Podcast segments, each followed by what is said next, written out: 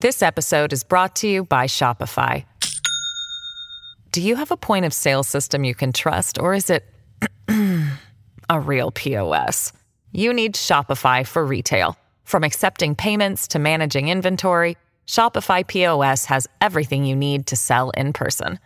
Go to shopify.com/system all lowercase to take your retail business to the next level today. That's shopify.com/system.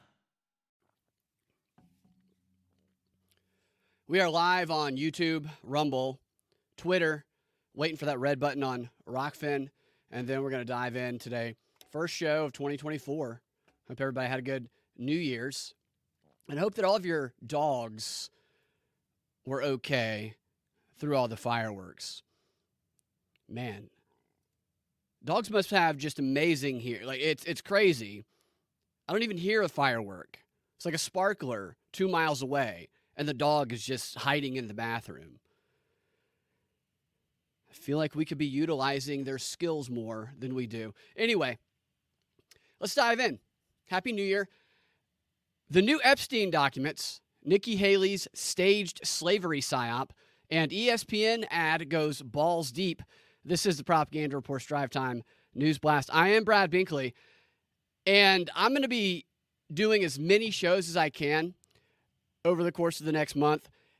Probably won't be as many as I usually do because I'm packing up the house I'm going to be moving in the next few weeks. And I'm also going to be moderating the Libertarian presidential primary debate in Covington, Georgia at the end of the month. And I'm going to be preparing for that. So I'm going to try to get as many shows up as possible. But once I get settled in to my new place, and everything's calmed down a little, then I will be back to posting on a more regular basis. Just wanted to give that quick update. So, top story of the day.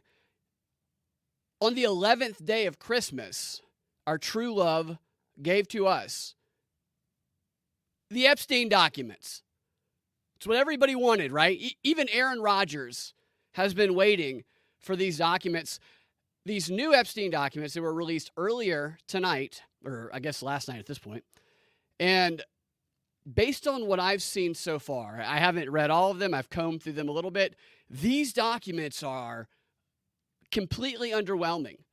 They're exactly what I expected that they would be. Now, I- am hoping for something that's a little bit more revealing to some of the people who seem to be obviously criminally involved, but I'm not going to keep my fingers crossed for that. So, I'm sure some of you guys probably didn't expect much out of these either, but if there was going to be something damning in them, you know, against any of these establishment protect, protected by the establishment people, then they wouldn't be releasing these documents. I mean, they certainly wouldn't be releasing them with such fanfare if that were the case. If they released them at all and they were damning, they would be released quietly to a corner of the internet that few men have ever seen or found because that's how they do these things. They have a pattern of releasing Jeffrey Epstein information that I, I've noticed for a long time because I was revealing some of the stuff about Epstein before you were allowed to talk about it. And I noticed when it's okay and when it's not. And the pattern is this about over the past eight years or so is they will release Epstein documents and material when they can either make it a Trump scandal while also at the same time covering up the fact that Anybody who's read the old documents is well aware that it's definitely more of a Clinton scandal.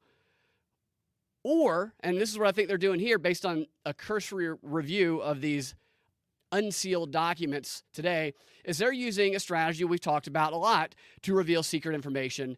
Uh, they are letting it out there in order to vindicate the Clintons and some of these other elites. I think that is what is most likely to happen at least in the reporting on these documents from the media. People are going to comb through them. There's not going to be any new information that we don't already know. There'll be stuff there that people will question and go, wait, that's weird, but there will be no evidence of criminality.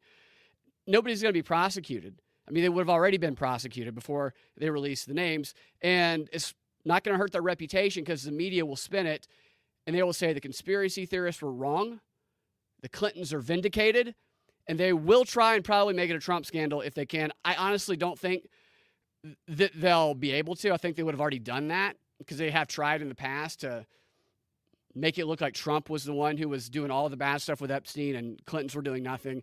I've done multiple shows covering all of that in detail. I've covered this story for like eight years now, read the old documents from 2008, which is actually, those are the documents that have the real revealing stuff in them that are damning to the Clintons that they've never explained. But the media never talks about those. They never highlight what's in those documents because they don't want people talking about them. Instead, they're going to direct everybody's attention to these new ones. And if you guys have read them and you've seen stuff that's damning at all, let me know in the chats if you're watching right now. Can't imagine pretty early in the morning. Can't imagine there's too many people. Hey, what's up? He- headless giant. Prometheus has returned home. Thank you. Uh, good to good to be back. You know, I have a friend who years and years ago he liked to do robo tripping. I've never, I've never done it, but I used to see him do it. He would drink a whole bottle of Robitussin and just go watch Prometheus over and over again.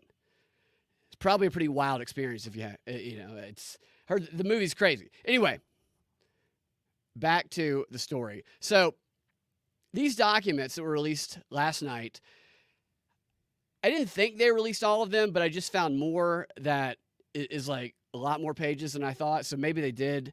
I thought they were going to kind of release them a little bit at a time, which actually I think that is what they're doing. So they can just keep. It's like why release a show that you can binge all at one time, and then you're just going to demand another show when you can release one episode at a time and keep people engaged and hooked on it and distracted for an extended period of time. I think that's what they're doing here. Maybe I'm wrong. Maybe they did release them all, but based on what I've gone through anyway, th- these documents. So they're from the 2015 lawsuit by Virginia Giuffre, the, the victim of Epstein and Ghislaine Maxwell.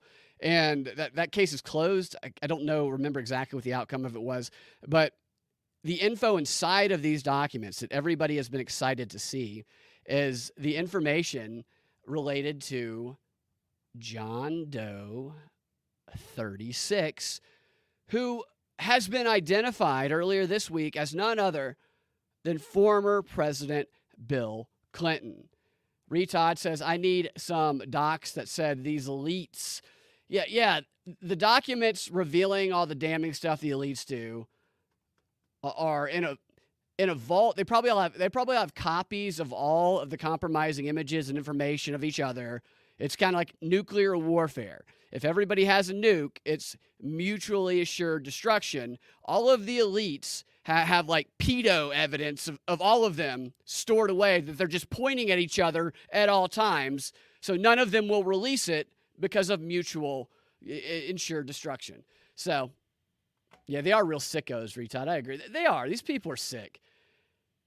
I don't want to jump ahead, but I- have talked about this Clinton, uh, uh, the Epstein thing, and, and the Trump. to have done probably a dozen shows focusing on these older documents, and, it's just it's sick. I think this is part of covering all of that up and vindicating the Clintons, as I said uh, a moment ago.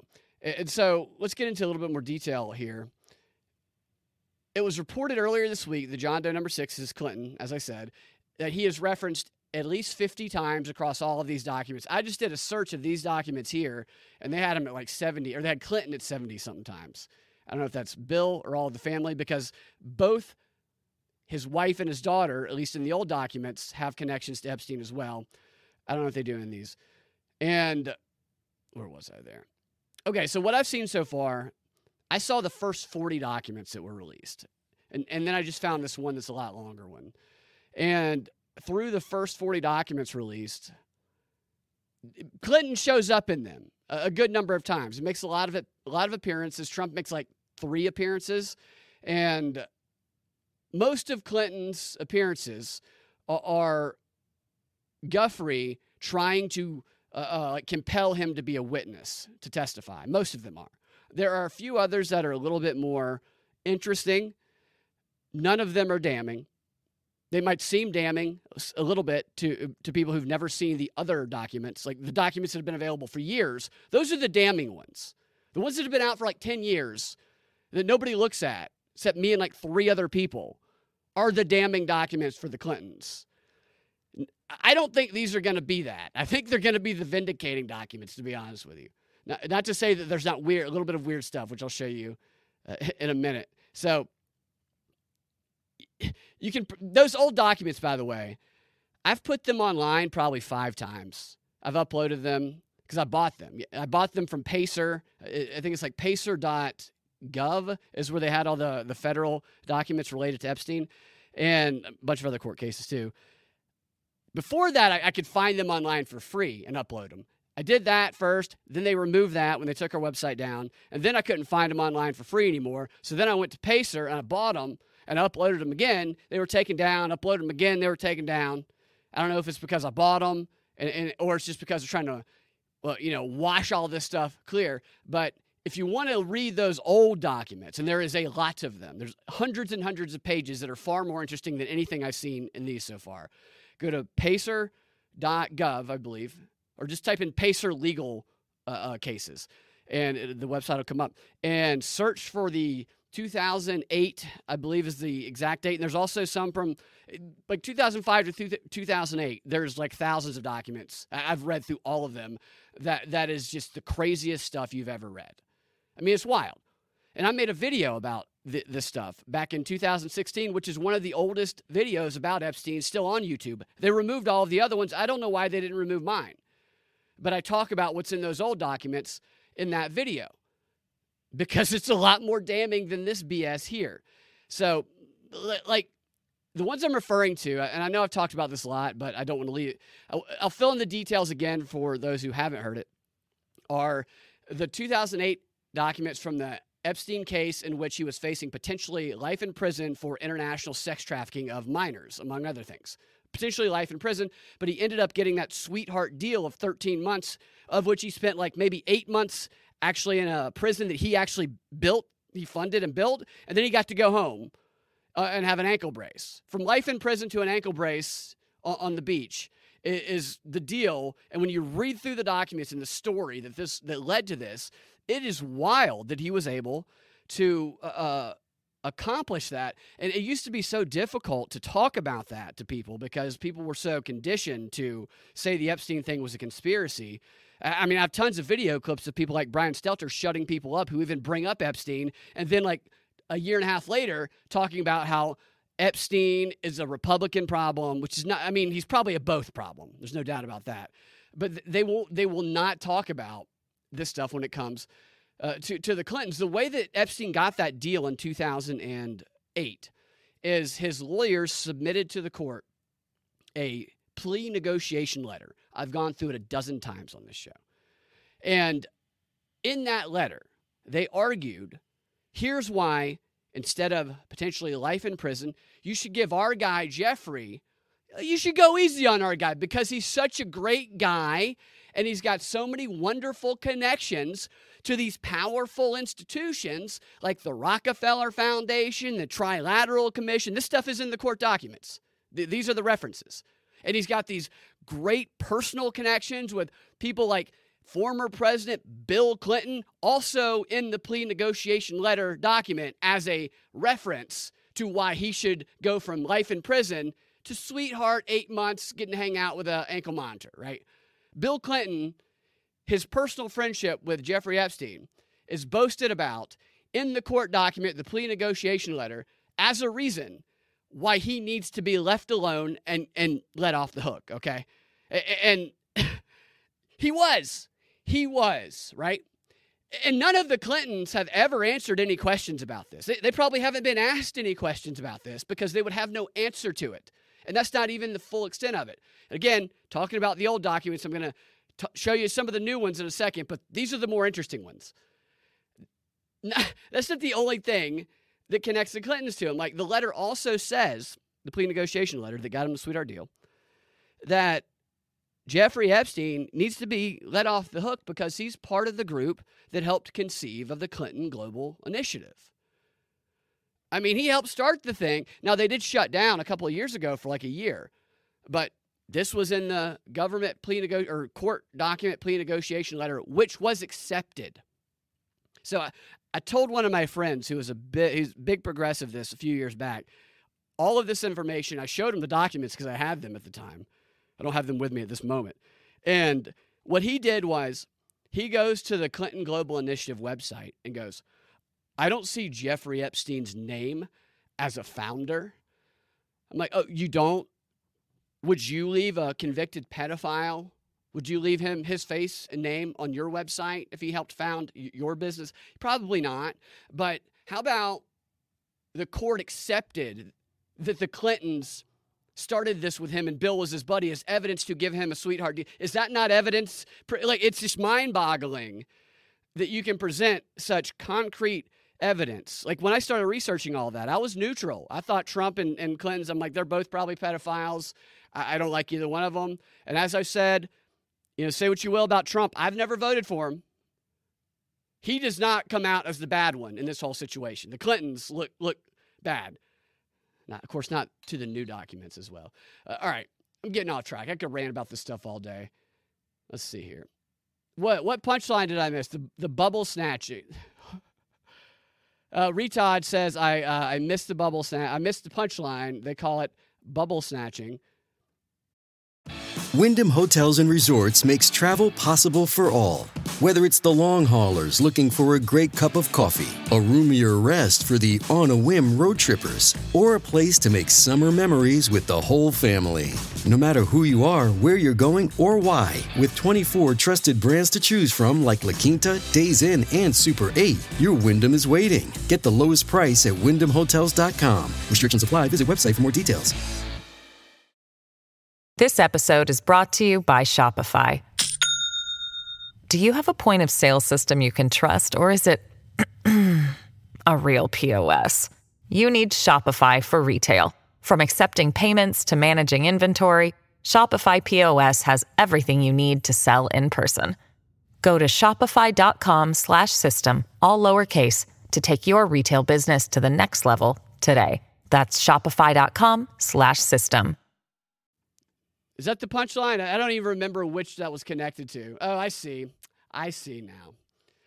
I messed up your punchline totally in the chats. I gotta I gotta make sure to read through all of the setup in the punchline. Sorry. That happens, dude. I totally get it. You type in a joke in the chats and then it like glitches and you read it. The person reads it at the wrong time. totally. So, all right. Thanks for hanging out late at night, by the way. I appreciate that. I didn't expect anybody really. Uh, I, I, I, was just trying to get back in it to the new year, and I, am like, I got to do one now. I just got to get going with it. And this shit is on my mind. And so I was talking about the global initiatives that Epstein. Okay.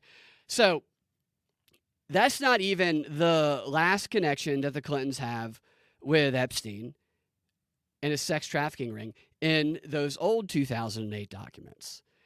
They also reveal these documents. They reveal that many of the high profile associations that Epstein had that we have heard about in the past few years. The CEOs of major companies and uh, all these really wealthy elitist people that we briefly hear about how they helped fund Epstein and then we just never hear about them again. In fact, one of them bought WSB when Monica and I were on the radio there. And then very shortly thereafter, we were no longer on the radio there because we talked about him all like we had actually talked about the guy who bought Comcast, which owned WSB, about how he was uh, connected to Jeffrey Epstein. So obviously, we were not going to be allowed to be on there anymore. And among other things that we talked about. All of these elites who were subpoenaed by the victims' lawyers, revealed in these court documents, they found various ways to get out of their deposition. They avoid, I mean, you're supposed to go be deposed if you get subpoenaed. All of these elites found a way around it, right? Including Ghislaine Maxwell. She was one of the ones who the, the lawyer's victims wanted to talk to, who was never deposed in this 2008 case because she got out of it by saying that when she was subpoenaed, she wasn't in the United States. She was in the UK taking care of her very sick mother. She, she, was, a, she was a caregiver. She was trying to save her mother's life at the time, and, and they expect her to come over there and be deposed about some sex trafficking and pedophilia. Come on. And then she further said that she would not be able to be deposed in the future because she would never be coming back to the United States again. That's what she said. I mean, this is in those court documents. I even talked to the lawyer of the victims, told me the same thing. She couldn't be deposed because she was over there, never coming back, which is weird because two months later, Ghislaine Maxwell is photographed in New York at Chelsea Clinton's wedding. Think, like, just think about that. Can you imagine if that were Trump? If, if, if, you know, I know Trump has photos with Epstein. Don't get me wrong; it doesn't look good, but like lying to get out of a deposition from Jeffrey Epstein and Ghislaine Maxwell's victim's lawyer, only to show up at Chelsea Clinton's wedding. And the Clintons are like, we don't have any connections with him at all. I, I, I beg to differ on that. And it's just crazy how that's not a story. How is that not a story ever? Have you ever, other from me and maybe a few other people, have you ever heard that? Probably not. I, I, have heard it from me, and I think I read it in, in an article that is no longer online uh, from like 2007 that I found on the archive thing. It's just crazy. But here come the documents. How about the old effing documents, man? How about the photos of Ghislaine Maxwell in New York after lying to get out of a deposition? It just blows my mind. By the way, Maxwell did have a statement about all these documents coming out. Her lawyer on her behalf said that she's not interested in the content of the documents coming out. She is just upset that of all of the people involved, who, the co conspirators maybe, that it is a woman who is being persecuted. That the only one in prison right now is a female. So she's a feminist now. She's going for equality. Look, don't get me wrong. I, would love to see all those other people involved also imprisoned. But don't. It's like when she, she might as well start wearing the uh the the pink pussy hats are probably a little too old, but she should start demonstrating uh, climate solidarity, uh, Ukraine solidarity. That's how you're going to need to work that to get out of that prison. Because uh, she's not wrong, though. It, they they kind of did throw her under the bus, but she she was involved in that in a long time. Her brothers are weird too. They have these weird connections. I, I, I'm not convinced that she won't get out. Honestly, I mean, all of these people are just. It, it's like some people thought she was dead for a while. Eh, it, maybe it's not even her. I think it's probably her. But they did used to show fake photos of her showing up places, just like mess with people. Right? It's, it's just the internet is so. It used to be wild in a good way, where you could find all of this kind of random information, a lot of it crazy, some of it true and helpful. Now it's wild in the sense that they control what shows up on search engines, but they set these social media sites up to just be a, a you know powder keg of conflict that they hope to cause to spill over and manifest reality with like civil war stuff and every single issue you see trending anywhere is always there to cause division there's eh, never like this is the top trend because we all agree and celebrate this wonderful thing that happened together that, that stuff never trends ever Nobody shares it. Yeah, yeah, yeah. Everybody's happy and together. Who cares? I'm not sharing that. Let me fight with libs or the other side. Yeah, we'll share the hell out of that. And I'm guilty of that too. I mean, it's like, how do you balance that? How do you make the most of the technology platforms and the ability to communicate literally around the world instantaneously with the impact that it can have on changing people's personalities, you know, not necessarily in real life, but like all of this AI stuff they're putting out there. And I know I'm going off on a little bit of a, rant. First show of the year. All of the AI stuff is training off of what's online, and they're creating all this stuff. And I think the AI stuff is mostly pretty bad. The images are good, but I the the like the writing the, the haikus are terrible. I mean, give me some better haikus, Chat GPT 4. I, I, think it's just awful. Like I've said before, it reminds me of the Santa Claus I used to be able to talk to in AOL 20 years ago. It's just not very good. But they're creating these like personalities, these AI personalities that you see stories about, and I'm like, that's obviously AI. Eh, but they're basing it on people. And that AI personality is becoming, it, it, for some of these people, very few of them, but it's the idea is that it's like a model of what the future could be. That's becoming what the people are known for. So this the data that they put online, the videos, the tweets, everything that we've ever put on social media is what the AI trains from and then creates uh, a character personality that is us. So it creates us, but a digital version of us based on our online personality and presence. Now, think about that. If a digital version of yourself was created that was based solely on AI inputs, that it, AI learning from only online inputs, is that person going to be you? Or, or is that going to be the radical? Or, or eh, like people say extreme stuff online.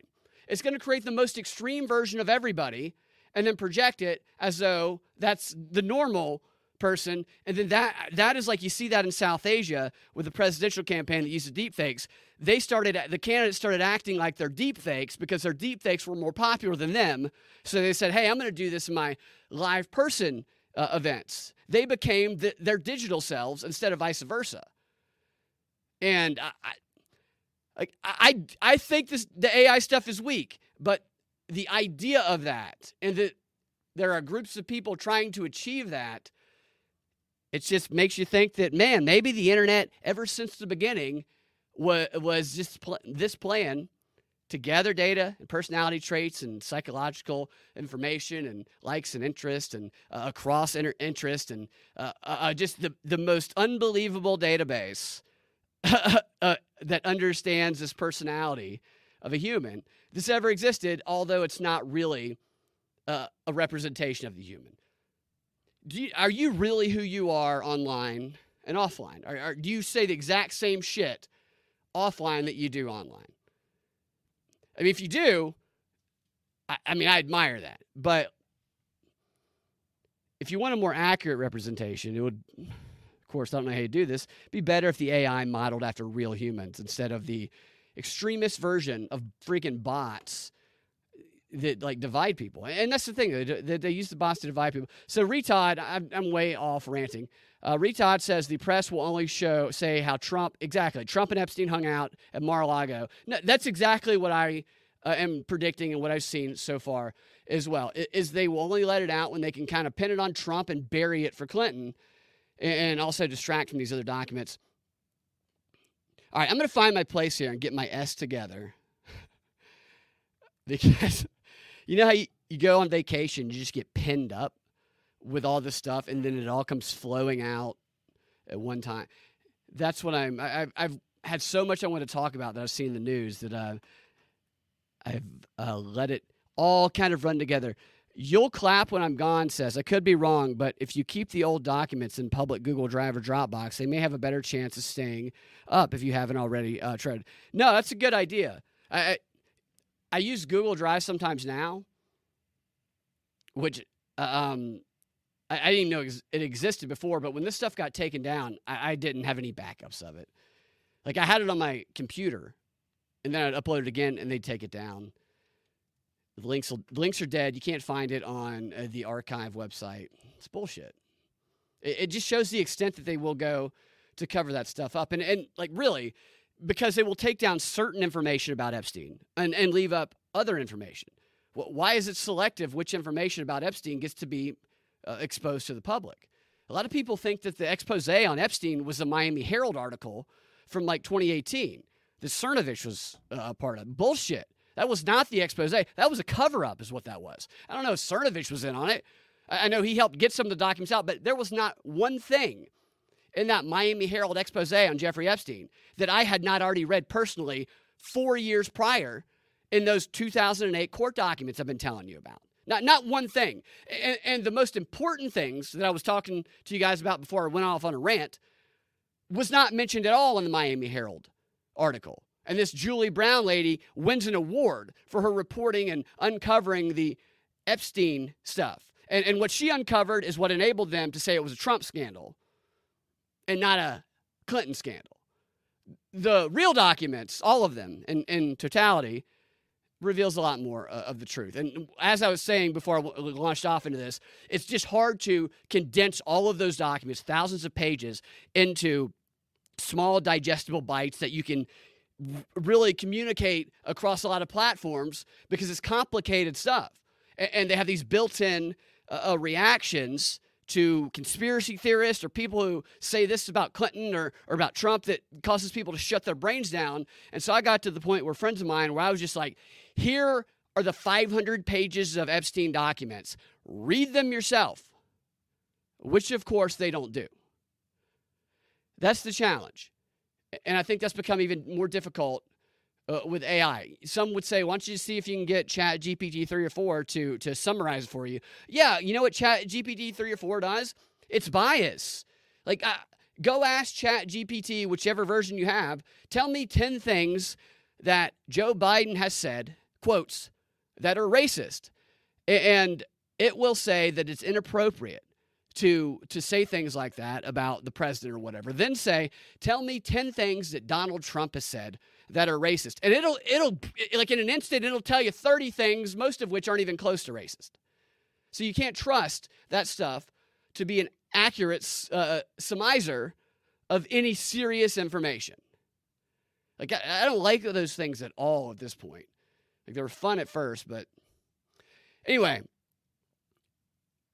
let's look at so I told so you got the stuff about Ghislaine. Let's go to these documents. Here we are. I'm at 29 minutes. So I, I was doing my timesheet. I'm like, okay, I'll, it'll just be like seven minutes I'll spend on this. And here I am at 29 minutes here.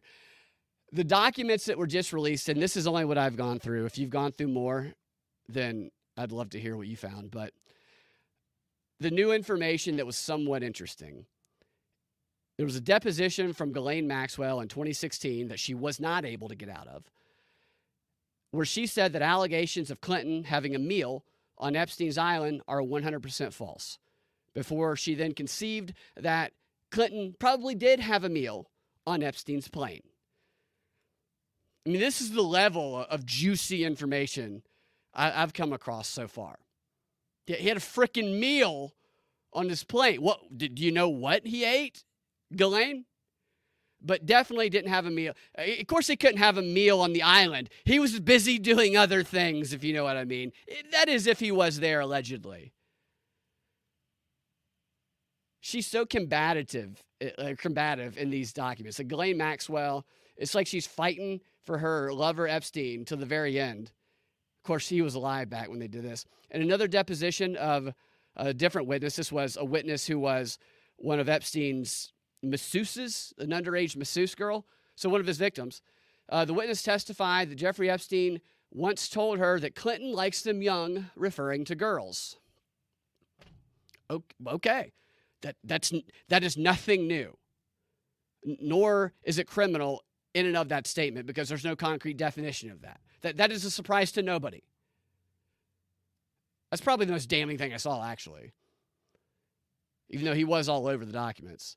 In that same deposition, that witness, uh, the masseuse, was asked if she had ever massaged Don- Donald Trump. She said no. Another witness testified that she never saw Trump on Epstein's island, on his plane, or at any of his houses. What I saw, Trump's only mentioned like four times. Um, in these, anyway. So, in another document describing Maxwell's uh, 2016, oh, this is this is the funniest one that I saw they describe Maxwell's deposition in 2016. so she got out of the first one in 2008 by pretending her mom was dying and saying she was never coming back to the country, right? Which was a lie because she went to Chelsea's wedding two months later. This time, she found a way to get out of answering the questions by by using a different tactic. What she did, according to this document here, is is she testified that she had suffered from a series of memory lapses and could not recall the key issues in the dispute in this case. Oh my God, I, I can't, I can't answer your questions. I, I have a, a, a, mental lapse condition where all of those moments were just blacked out, and, and I can't help you. This is what she did. Of course, of course, that's what she did. She's probably trained like Mossad it helped her know how to do stuff. I mean, what do you do when someone says that? Especially when you know she's lying. So here's a couple of things that she said she could not. So these are the questions, like three pages of questions, where it's like Ghislaine Maxwell told us her memory blanked because of some weird condition, and, and she couldn't answer all of these questions. And here are just a select few of the questions where she used that little technique with. She said she couldn't recall whether the message, or, or excuse me, the massage therapist at Epstein's mansions performed sexual acts. She, she has no idea. I can't remember. I would help you if I could. I just don't, I just black out and I don't know if there's any sexual favors going on by those underage massage therapists. She also says that she couldn't recall having a laundry basket of sex toys in Epstein's Palm Beach mansion. Just completely forgot. She doesn't remember. No, she. I had a I had a, a laundry basket, but I don't know if there were sex toys or, or, or laundry in there. I, I, just I'm so sorry. It's my I need help. I need a doctor. She also could not recall whether she was aware that over 30 minors gave reports to the Palm Beach police saying that they were sexually assaulted by Epstein during the time in which she worked with him. She has no memory of the accusations. No, I, I don't remember any accusations. She also says that she can't remember if Epstein and Bill Clinton were friendly towards each other or not, which is a weird way to frame that. Were they friendly towards each other, maybe? She doesn't remember. And she also doesn't remember what the purpose of a trip to Thailand, or th- uh, yeah, Thailand that she took with Epstein and Bill Clinton, why they went. I know I went there with Bill Clinton and Jeffrey Epstein. I, beats the hell out of me why. Sex slave trade, humanitarian, whatever. I can't remember. What what a con artist, man. Among other things that she could not recall, is if she knew anything about where uh, or if she knew if she knew that Jeffrey Epstein abused minors. She doesn't remember. Does Jeffrey Epstein abuse minors? Let me think about. Ah, uh, maybe I don't. Mm, I can't. I don't know. I just I, I can't pinpoint it. She can't remember whether she was aware of an any interstate or international transportation of women for the purpose of having sex with Epstein for money, international prostitution.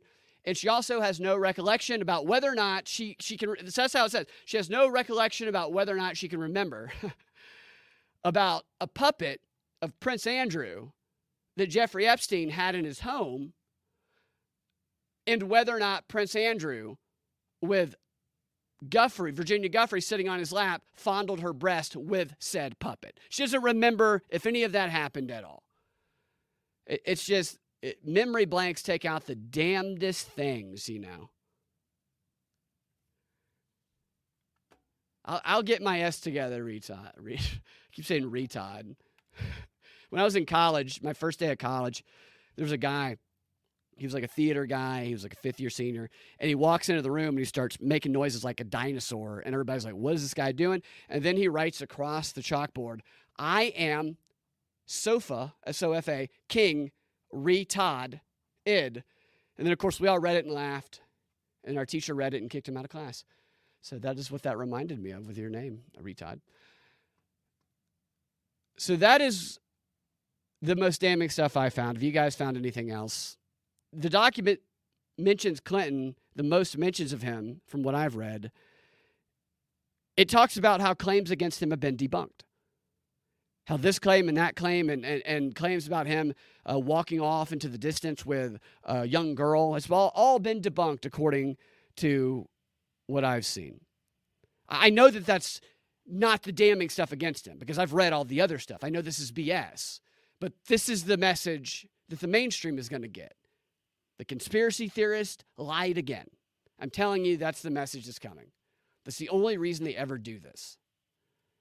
Eh, like if you don't find a document yourself that you had to work to find, you had to like figure out the the case number, what county it was in, the middle names of the people involved. You had to do searches that included only their names and excluded everybody, and then go to the exact county website or federal website. If you didn't find a document that way, if it was just out there, chances are it's designed to, to just completely lie to you about the reality of what's going on. It's those documents which have become harder and harder to find. Used to be a lot easier. That actually reveal how corrupt these people are. I hope that one. I, I need to see if I still have that one document. Which I mean, all of those documents from 2008. I'm just assuming it's still on that legal website. So it was a big letdown for me anyway, which is what I expected. The only thing that I enjoyed about the documents being released is that Jimmy Kimmel got all pissed off about it.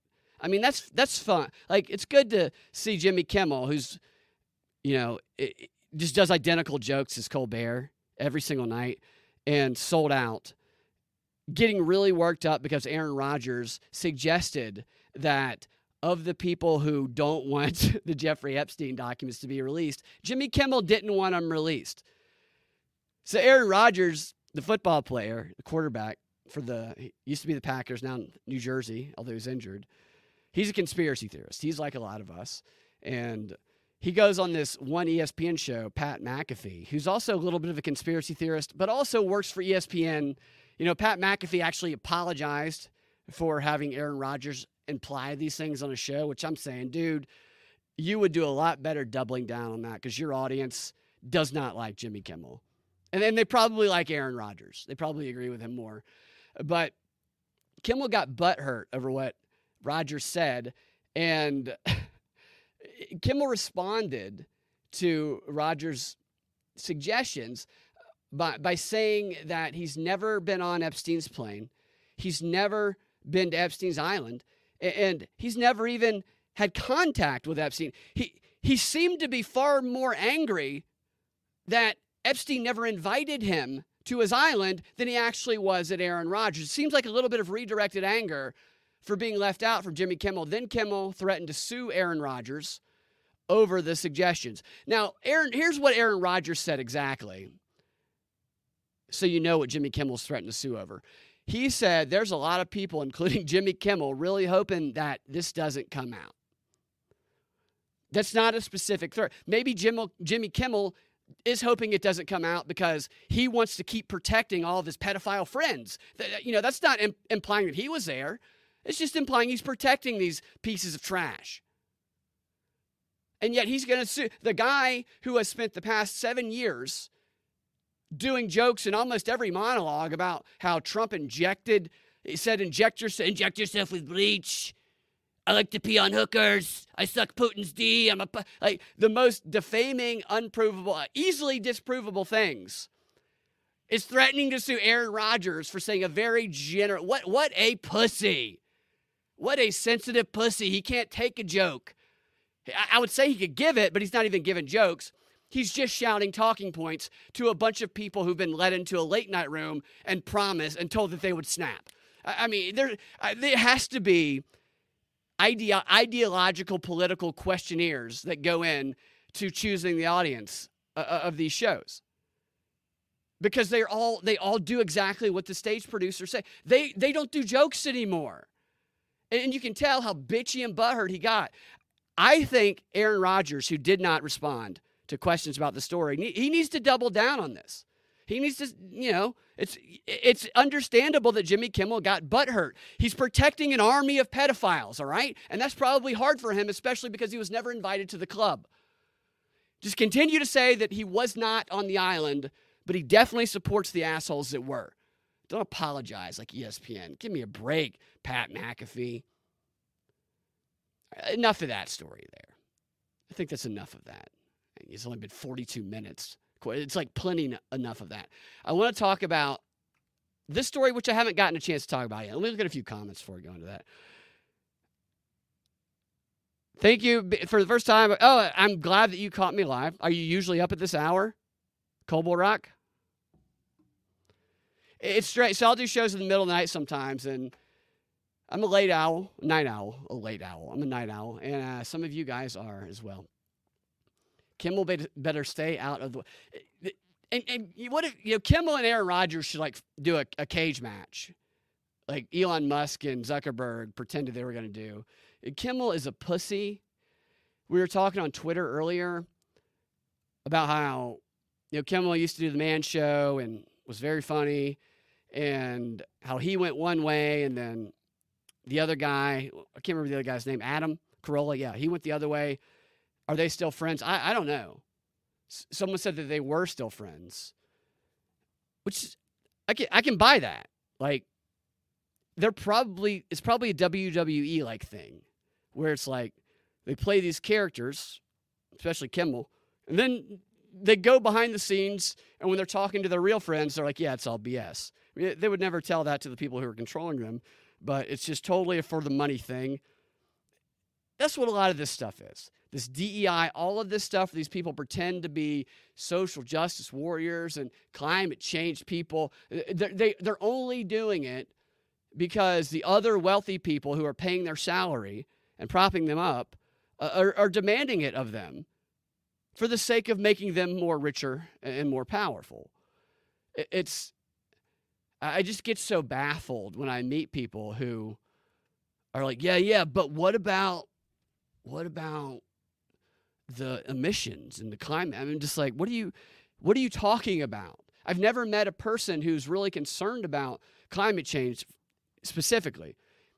Obviously, humans affect the earth we live on, yes. But even more obvious, we've been lied to about a million different things regarding climate, and the scare tactics have been used. I just get so baffled how people can just ignore the fact that we've been so blatantly manipulated and lied to about that and still try and like tell me that I need an electric car because I, I my car's messing the environment. It, it, like there's people I know that do that. They don't have any money. Uh, they put all their money into an electric car. Like, can you imagine doing that? I'm I barely have enough money to survive. I better invest in an electric car. What a stupid piece of trash. Anyway, Nikki Haley, Nukem Nikki. That woman, I will say this every time. I feel sorry for her husband. That, that guy has been in a corner since the day they were married. Every time he tries to speak his mind and she's in, not in the mood for it, she snaps on him. I mean, she snaps at her husband. There's no doubt about that. He lives his life in fear of this crazy person. And now we have a story about her that everyone is missing what's really going on with it. Nikki Haley's now, it's been seven days or so, and it's still in the news every day. Her flub or gaffe heard round the world, right? Where she was at that New Hampshire town hall and she was asked what the cause of slavery was. And she didn't say the word, not slavery, excuse me. She was asked what the cause of the Civil War was, and she didn't say the word slavery. And we all know that if Donald Trump had done that exact same thing, the shit would have hit the fan, right? There would have been no six day Nikki Haley clarification about what I meant tour, which is what we've seen since then. She's gotten no blame for any of that. Look, it's an easy question, regardless of what you think. Uh, uh, about you could say what she said the way Vivek said it which I'll play you both of these in a minute. There's not a, another candidate in the race who would have responded to that question without at least mentioning slavery. She very deliberately, if you've watched it, it was very deliberate.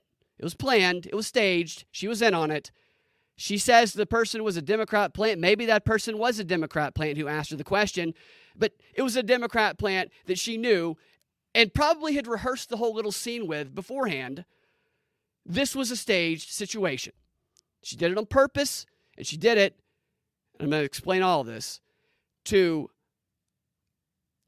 smear at the right perfect time because you know what time of year it is, right? What date is it? It's the 11th day of Christmas, which means it's January 4th, which means we are two days away from the darkest day in American history. MAGA, racist Trumper, Insurrection Day and Joe Biden, to mark this tragic anniversary, is going to be given another one of this probably red back. Maybe he'll have a little mustache on. Why not at this point? I mean, just put a SS patch and uh, uh, um, have him heil. Like who? People will defend him at this point. It doesn't matter. He's going to give it a, a crazy ass speech on that day. And when it's MAGA domestic terrorism time of year, the narratives always find ways to push a story that is going to put the fear of MAGA Trumper domestic terror threat to our democracy in the top of mind. It's a Rolodex of bullshit of these stories that they flip over and push depending on what the narrative angle is at the moment. And so we're coming up on that. It's not a coincidence, I think, that at the same time the Nikki Haley slavery thing, and I will explain the connections in, in one second, that the her question came right at the same time that the top trend on X and on Google Trends was that Civil War movie. Remember that a couple weeks ago? The Civil War trailer. But right when Civil War questions and Nikki Haley's whitewashing slavery, as they call it, all of that there, right, right at the same time, January 6th insurrection anniversary comes. You know, when they tried to basically uh, separate themselves from the government, the way it's presented, all of these things, there's, this is not a coincidence. This is a narrative through controlled use of the news and stories that they focus on and create. And so, Nikki Haley, before I explain to you how Nikki Haley's gaffe, like, so why would Nikki Haley intentionally do something like that? If it makes her look bad because it's, it, it's the best thing that ever has happened to her campaign. This is the best thing that has happened in Nikki Haley's campaign. Since Nikki Haley has done that gaffe about a week ago, she has risen to number two in the polls. For the first time today, it was reported by 5, uh, 589 or whatever that site is that she finally has overcome DeSantis for second place. For the first time, she is in second place. On top of that, it was announced yesterday that the next debate for the Republicans that CNN is holding is only going to feature Nikki Haley and the only other person she's running against whom she's taller than Ron DeSantis, the person with the least charisma of any of the candidates. They are not letting Vivek in the next debate because Vivek will blow up any of her questions. And there's no doubt she's going to be talking about the racism thing and the slavery thing and blaming her position and her response on Trump and MAGA. And that's what all of this is about. Nikki Haley, and this is how the reporting has gone, she responded the way that she did at that New Hampshire town hall to the question, What is the cause of slavery? Not because that was her responding, but because she is a slave to the MAGA, Trumper, racist Republican Party. This is how they've been reporting it. And therefore, this just demonstrates that you should vote for Nikki Haley. It is really convoluted, and I'm going to show you how they're doing this r- right now. First, I'm going to show you the clip of Haley. Probably seen it, but I want you to watch it this time or listen to it this time with an eye towards watching community theater. The pauses, and this this is this is acted. Nikki Haley did not rehearse this scene enough. Her dramatic responses are off timing wise. Her turn, I mean, all of the like you can, I can see her, I can see them staging this scene with the way she walks over. It's all, it's all just a con. And we'll, and we'll get to the freaking guy who asked the question in a second. I mean, this Nikki Haley is just like AOC is a lot better actor than Nikki Haley. Maybe Nikki Haley's too old at this point. She's not that old though. Where's that clip? All right, there we go. Now, if you guys can't hear this, please let me know. I hope you can. There she is. So look at all these people here.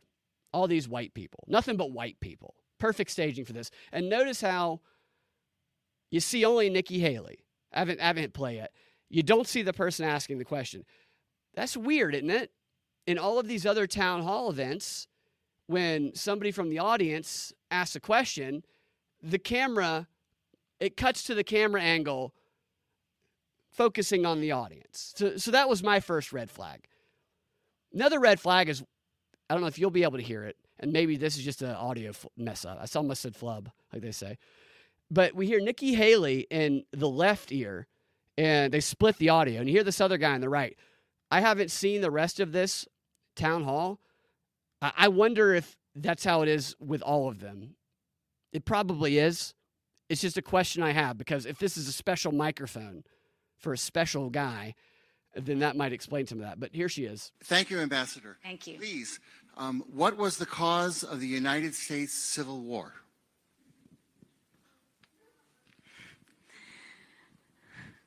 Well, don't come with an easy question. Uh, so I'll, I'll start that again. Just, Thank you, Ambassador. Watch her expression. Like that pause that she takes and she does that turn around and spin. This is not a difficult question. You can answer states' rights versus federal rights and also say slavery set it off. You don't leave slavery out of the answer. There's not a candidate running for president that doesn't know that unless they're told to leave it out on purpose. This is such bad acting. Thank you, Ambassador. Thank you. Please, um, what was the cause of the United States Civil War?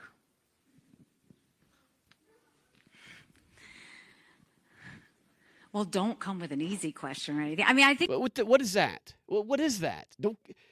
the cause of the Civil War was basically how government was going to run, the freedoms and what people could and couldn't do.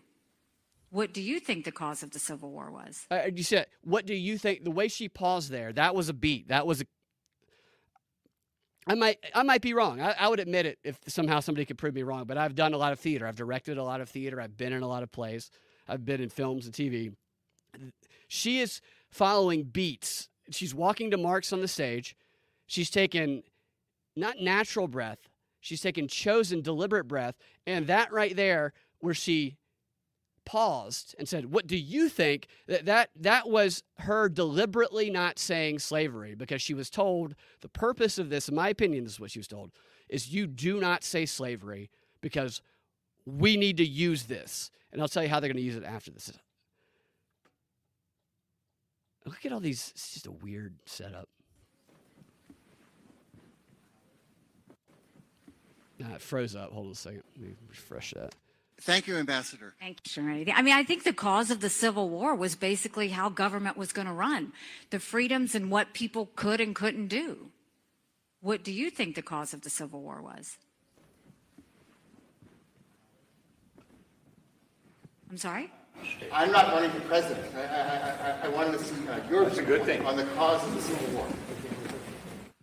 I mean, I think it always comes down to the role of government and what the rights of the people are.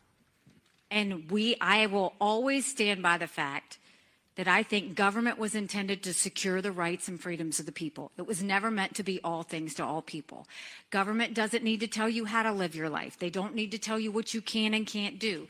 They don't need to be a part of your life. They need to make sure that you have freedom. So right here, a lot of the articles in the aftermath of this incident, because they blame Trump for it. Again, they, they do. I'm going to show you. They say that Trump uses coded language to spread white nationalism and whitewash slavery. And the coded language that they're referring to is language like freedom, liberty, is talk of is it time for a peaceful national divorce? They are telling that their their audience that people who speak like this are not actually talking about peaceful anything or liberty or freedom. They are a racist who will do the same thing that the Confederates did during World War One. That's the parallel that they're making with the reporting on this. We need to have capitalism. We need to have economic freedom. We need to make sure that we do all things so that individuals have the liberties so that they can have freedom of speech, freedom of religion, freedom to do or be anything they want to be without government getting in the way. Right, right. So great message, right? Except she delivered it without saying the one thing. So, so anybody who says that wants to whitewash slavery. That's the take uh, takeaway. This kid in the background looks like he uh, looks really tall kid who's kind of slouching down, like he just hates being there right now. Now, here's this guy's kind of rebuttal to her, which is obviously pre-planned because he responded too quickly. Liberties so that they can have freedom of speech, freedom of religion, freedom to do or be anything they want to be without government getting in the way. Thank you. And in, in the year 2023, it's astonishing to me that you answer that question without mentioning the word slavery. What do you want me to say about slavery? No, um, uh, you've answered my question. Thank you. Well, Next all right, question. You're right. What do you want me to say? So that was, I just yeah, very weird clap. Everybody's weird. This is this, this is the weirdest little interaction ever. I, I don't believe that's there's anything genuine about what just happened. I think they rehearsed that three times, and that guy. So the story about that guy, nobody knows who he is. N- nobody nobody knows who that guy is. Not one person in the media. It doesn't matter. It could be CNN, could be Washington Post, could, could be uh, the Daily Beast, wh- whatever. All of them are unable to get his name or his location or tell you any details about him at all. Now, Nikki Haley says that he was a Democrat plant, and I told you what I thought about that earlier. Maybe, but she knew who he was. Let me play you a clip of CNN's reaction to this debate where the reporter on the scene tells you what I just told you. She's just baffled. We don't even know who this guy is. And he asks this important question, according to them. That's Nikki Hessen. AI. No, I should mention we did approach that man at the end of the event, and he wouldn't give us his full name or where he was from. We wouldn't. So they approached him. Is that the extent of their investigative research that they did? I mean, this guy asked a question that has dominated, led to the uh, story that's dominated the news cycle for the past eight or nine days, and that will continue to up through January 6th at least. There will be questions and comments about it, and the debate. Nobody's going to watch that debate because Trump's doing counter programming, so is Vivek. But that will be a subject of that debate. Is her comments, and she will explain herself, and she will explain that it's not her fault that Trump has, has spread the MAGA racism uh, across the party, and she felt she had to appeal to the racist in order to stop the racist. I mean, this is the argument being made in the media. Nikki Haley's not a bad person. That wasn't her heart. She just felt in that moment, surrounded by all these racists, that if she mentioned the word slavery, all these MAGA racists who condemn anyone who ever acknowledges the existence of slavery would never vote for her. And so she must appeal to them to stop their leader. It's the stupidest argument that I've ever heard in my life, and I've heard it 15 times on four different networks over and over again in these panel discussions and with very serious faces. Like, oh, okay, Nikki Haley's not speaking. Nikki Haley is being held hostage by MAGA Trumpers, and that's why she whitewashed slavery. It's not her doing that. She's she, like she took down the, the monument and she she loves minorities. She is a minority. It's MAGA that raped her into doing it all of the MAGA members gang raped Nikki Haley. You couldn't see them, but they might as well have been there because of the way the party set up into whitewashing slavery.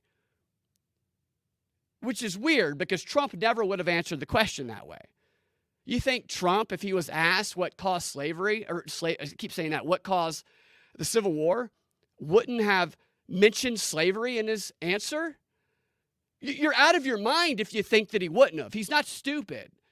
He, he definitely would have mentioned slavery. Now, what he emphasized in the beginning of his answer, I don't know. He, he might have answered like Vivek did, which was a great answer, but he definitely wouldn't have left slavery out. And yet they're trying to tell us that all these MAGA Trumpers are going to like you know, set Nikki Haley on fire and never vote for her if she dares acknowledge the existence of slavery. And then you go to the bottom premise of all of this. All of this BS is premised on this delusion that there are a bunch of Trump supporters sitting around going, you know, I could vote for Nikki Haley. I might switch.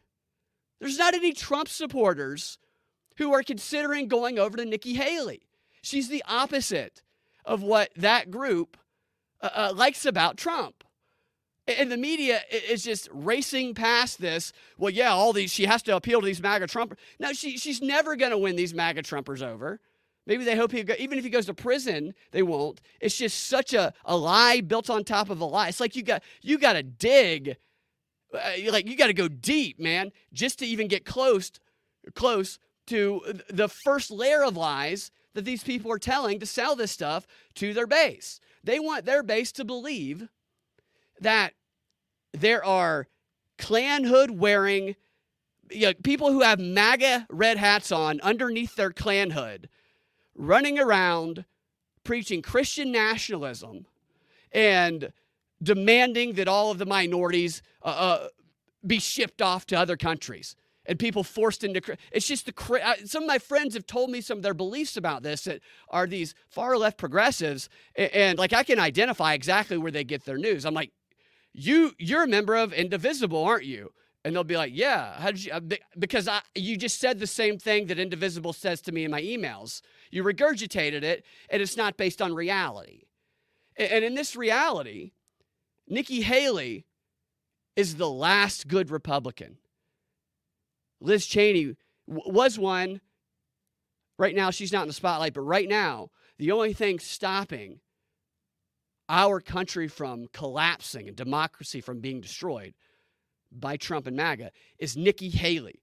And that's why we must all forgive that she did not mention slavery in her answer about the cause of the Civil War because she felt like she had to pretend to be one of them in order to stop them. I mean, it, this is like unbelievable. There's even black anchors on, on, CNN saying some of this. So let me show you some of it. It just boggles my mind. This uh, this is Vivek's answer, by the way. We'll play this first. So Vivek is a smart guy. I know a lot of people they, they have issues about Vivek, and I make fun of Vivek too. If I'm basing it just on what he says and the way he's performed, he says the right things. He's got great answers. Now, would that translate? I don't know. But he's definitely far more entertaining than anybody else running, uh, besides Trump, of course. You have a governor of South Carolina who doesn't know much about the history of her own state, but South Carolina actually in about 1832. It's one of the things we learned in U.S. history class in 11th grade. They actually were going to secede from the Union. This is, we're talking nearly a couple decades before the Civil War. Right? So this comes back to the present. Our history isn't about our past, it's about our understanding of our future. So they actually, in, in 1832, were about to secede. Back then, it was about tariffs between the North and South. But ultimately, the thing that boiled this over was slavery. But there were tensions brewing, a value system that was fundamentally different in two countries that shared a geographic space, but a value system that was fundamentally different. You see how great that answer is? He's saying basically the same thing that Nikki Haley said, except he threw in or mentioned slavery as one of the triggers of it, which he continues to do. Nikki Haley knows that. Like she could have done that. She didn't mention it on purpose. That's really what led to the Civil War. So the powder keg was in the air, slavery was the match that we lit that caused it to boil over. There you go. That's how you answer the question. I'm glad you weren't. That's how you answer it, and you don't even have to be that smooth about it. Like Trump probably would have been, "This is about states' rights versus federal." Oh yeah, slavery. Of course, slavery is what people are fighting about, but broadly, like, uh, Trump would not have left slavery out of the question, which is exactly why, in my opinion, they went to Nikki Haley to have her do this, right? So what they wanted, because they do this every narrative cycle they wanted a quote from Trump that was kind of like the Charlottesville, good people on both sides, which they completely manipulated, took out of context, and gaslighted people for years about. But that is kind of worn down because a lot of people have been pretty relentless about listen to the whole thing, read the transcript. And so it's made it more difficult for them to gaslight in that way. And what they would have preferred to have here, in my opinion, is they would have preferred to have a clip of Trump doing exactly what Haley did, being asked about the cause of the Civil War and then refusing, in the eyes of the viewers, to even mention slavery in his answer. That would have been gold for them. That would have given them the example of MAGA extremist racism taking over the Republican Party, threatening our democracy, something that must be stopped by normal, rational, good Republicans, is always the argument, right? But they knew that Trump wouldn't do that. They, they knew that they couldn't trick Trump into not mentioning slavery if he were asked about the Civil War. And you can even go back and look at some, he talks about slavery. They tried to, in some of the articles, make it sound like uh, Trump, in this one time, he didn't say this, but their examples are not even talking about slavery. They're so distant and, and they bend over backwards to try and uh, fit this racist character into this narrative, which he, Trump, Trump, he's a lot of things. He's not a racist. I mean, it's kind of crazy that they call him a racist. I should say they never define what racism is on purpose. So I guess whether somebody's a racist depends on your personalized definition of it, which is the problem with identity politics in the first place. But that's why they went to Haley is because they knew they could control Haley. They could put that person in there. Haley would react the way they wanted to, intentionally not saying slavery, which again, if she's trying to win Trump supporters, is a bad move. It's not, no Trump supporters are sitting here going, like, if she were to say slavery, right, in that answer, it's not like there were just thousands of Trump supporters going, she didn't. No, she, I was going to switch and vote for that bitch until she acknowledges the existence of so-called slavery. Give me an effing break. That that's such a a, a caricature of, of a base that they create. It's a straw man. The whole the whole base. They're not racist. have you have you ever met people that like love Trump? They come from across political spectrums. Some of them are old little ladies. Some of them are like people my age who uh, uh, just who, who drive old Jeep Wranglers and, and love his attitude. Some of them are good-looking chicks. Some of them are very old women. It, it's the it's none of them are, are, are. I've never met a race. Maybe you guys have. I just hate the way they use identity politics. To it's it's the worst to divide people with, and it's like I hate racism. I, like if somebody's being discriminated against, like somebody's being mean to somebody, I like I, I I don't have any problem being like, you need to stop that shit. Like that's that's not cool. But it's also not cool to just accuse people who disagree with you of like the worst type of uh, um of being the worst type of person. And, and that is what these Democrats and progressives do, and that is what Nikki Haley is helping them do with her answer here. And what does Nikki Haley get out of it, right? So Nikki Haley does the thing where she doesn't acknowledge slavery, which they then blame on Trump so that's how you blame it on Trump. We know Trump won't do it, but we'll blame it on him and MAGA. And how does she benefit? Well, let's look at what has happened to Nikki since about seven or eight days ago when this quote flub, and every every news outlet calls it a flub or, or a gaffe. Oh, her gaffe. She she means well. Her, she's being held hostage. Is it, can you imagine? Like, remember when the Charlottesville thing? You know, they give Nikki Haley a six day clarification tour. Trump, they, they didn't even bother to clarify themselves. It's just wild that these people are considered news media by anyone. So, Nikki Haley, since this gaffe happened, she has gone from never being in second place in the race to finally surpassing DeSantis. Finally. Finally getting all that support she needed. She has gotten all of the media attention. Every single day, they have shown her clarifying her statements about slavery and very much acknowledging the slavery in the aftermath of that every single freaking day. Every news channel, The View, everyone is talking about Nikki Haley and how it's not her fault. Now, they might be a little critical of her, but they still say she's really our best hope to stop this monster, right? And, and then we fast forward to January 10th and that that debate I talked about, and for the first time, she's going to get at least 50% of the attention. So there was like four or five in, in, the previous previous debate, six. Now it's down to two. So she gets to demonstrate her skill and answer her questions for probably most of the time. She's going to be the star of that debate. That is predetermined. DeSantis, if he's smart, would drop out of it. He would drop out of it. If DeSantis was smart, he, he would not empower Nikki Haley by going to that debate because it is going to be rigged against him. They are going to make him look bad with the cam- camera angles.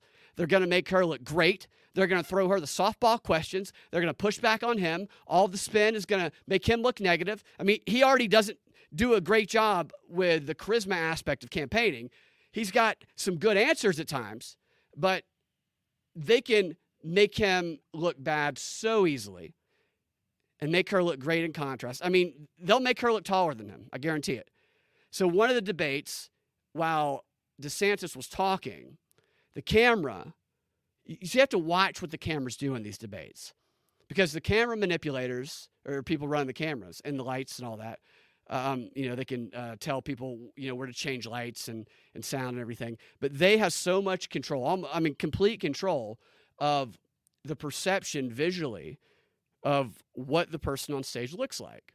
And there's different camera framings that, that convey different, you know, statuses. So a camera that is set underneath a person and looking up at them, that's a villain framing. That's how you frame villains in movies. And that's not a good way to frame a debate. A, a camera that kind of zooms back and pans up, which is what they did to DeSantis, it makes you look childlike and uninteresting. I mean, DeSantis is answering a question in one of these previous debates, and it just keeps slowly moving up to where his head just goes lower and lower on the camera frame. They didn't do that to Haley. They didn't do that to Chris Christie. They did it a little bit to Vivek, but they have all of these people in on this operation that can help control this perception. And Ron DeSantis is going to be made to look so bad in that debate. It's going to be awful. And they're going to throw Nikki Haley softballs about the slavery question, and they're going to make it evidently clear that MAGA Trump is bad. I, I don't think this is going to have an impact on the voting base, by the way. I should say that. Like, I, I don't think there's just people who are sitting in the middle going, I could either go with globalist, warmongering, give my tax dollars to Zelensky, Nikki Haley, or I could go with Trump, who says he's going to do no none of that. Now, whether he does none of that, I don't know. But but it's they're not even presenting the same things, and they act like they're fighting over the same base. It's just such an illusion. And there's a, a question in the chats about Vivek not being allowed in this debate. So Vivek would fucking uh, excuse my language. He, he he's the one who would make her look bad, like he always has. And he wouldn't let her get away with stuff. But he got sent a message, his campaign did from CNN, that told him, this is according to him on Twitter, that they were not going to use these Republican polls that the Republican debates used to decide who qualifies for uh, these debates. Apparently, according to all of those polls, Vivek has more than enough to participate, according to those rules. CNN instead chose to not use any of those and use a, a poll of their choosing that did not have Vivek having enough. It's just so simple. Well, those polls say he should be in. Find me one that says he shouldn't. That's what they do. That's also why Chris Christie was in the last debate. He wasn't qualified. His fat ass was just there leaning on a podium the whole time, sucking off the establishment, acting like he Nick, Nick like he, it's like he thinks Nikki Haley's going to sleep with him. The way he defends her, although he has criticized her on this subject, but it, it just they're setting her up. Now, what do you guys think? She's the Liz Cheney, right? But like, do they really want to stop Trump? Because some people think Trump is like part of this plan. Do do they really want to stop him and jail him or prevent him from ha- having any money and actually prop her up as the GOP candidate? She would be the ideal Republican candidate for the New World Order for Klaus Schwab and all that. She'd be perfect for it because she is no different than every global globalist Democrat. I mean, she's the exact same. Now, I, I, I go back and forth on who's involved and who's not and, and what the what the sides are, but it does seem more and more when they take Trump off certain ballots in different states they set up court cases on certain days that they are trying to just destroy democracy, which they're the ones who say you destroy democracy. Of course, somebody could play a role in that who's doing it, but beside that point, they're very much demonstrating to the public that they will destroy democracy to get what they want. And I don't know how people don't see that. It feels sometimes like maybe they're putting out trial balloons about what people will recognize as authoritarianism, as an overreach. And so they just keep overreaching. They keep abusing the justice system. They keep having the clerk whisper to the judge's ear and take over the courtroom in ways court court clerks have never done in the New York trial. They they tack on uh, case after case they kick people off of platforms. They tell you you can't speak about things if you question the 2020 election, but now they say you can speak about things if you question it. On like they change it uh, on all of these platforms, and it just feels like a giant social experiment to me.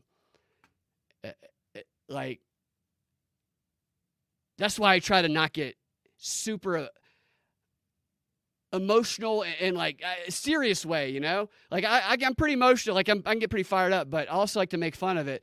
But it's a demoralization campaign in part, and the best way to fight demoralization is is you laugh at them and you have hope. That's the very very thing they try and snuff out is that. We can go into that another time. I do want to do one more story. Way way too long of a show that I did again here. Whatever. First one of the year. I appreciate you guys sticking with me here. Um, all right. Let's see what we got going on here. So I think that's all I want to talk about. Oh, there's a couple more clips actually. I, I want you guys to hear how they're talking about Nikki Haley in the news. So we are going to stick with this for another minute. Here is CNN. This is a former Hillary Clinton strategist who is giving his opinion, his reaction to Nikki Haley's Civil War answer. I'm glad you weren't showing me and Rena as we were watching. I, I was wincing. I mean, I think we've all seen that look. It's when a candidate in a primary knows that they have to answer a certain way that's probably different than what's in their heart and what they will uh, answer in a few months from now if they're lucky enough to be the nominee. You see what I'm saying? He's uh, that wasn't what was in Nikki's heart. She was forced to say that.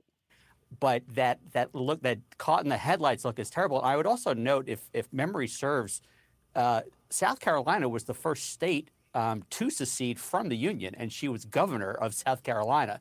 So I don't think that she didn't know. I think she just didn't want to give an answer that would come around and, and bite her. And he's right about that. She obviously did know. I mean, it was so deliberate. But who's going to bite her? L- listen to the or uh, you don't listen to him, but you can you see the assumptions with what goes unsaid here.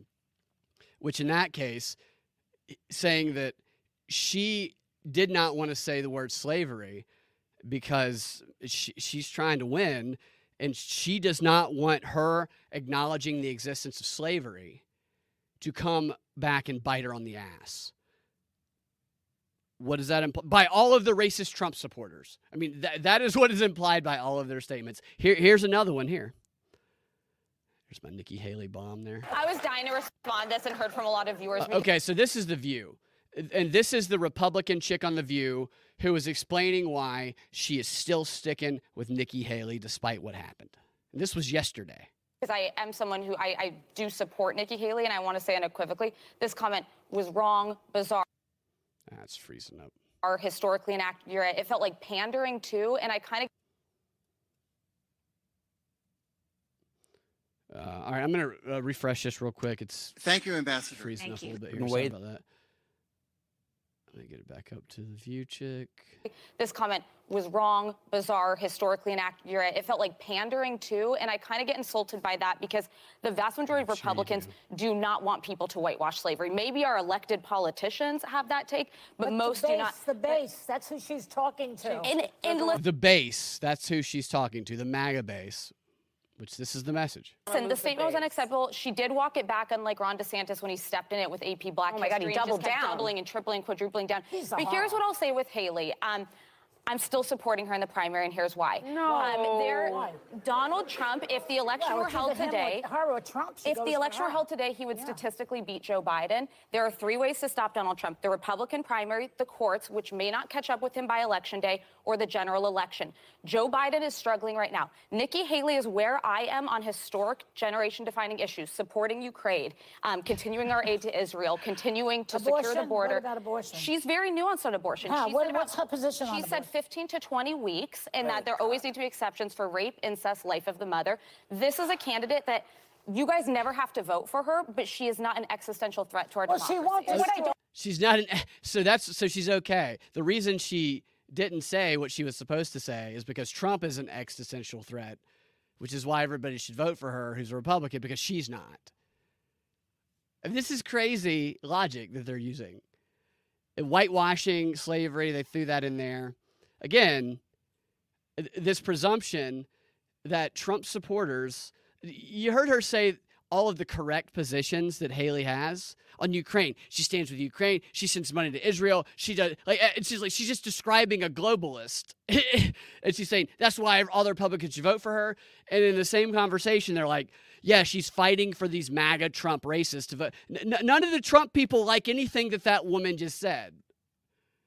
It's just all made up. I don't even know which clip is next, but it's another clip. Oh, it's a clip from The View. I think it's the lady, I think it's the, the black lady who was sitting next to her, who continues to elaborate what's really going on.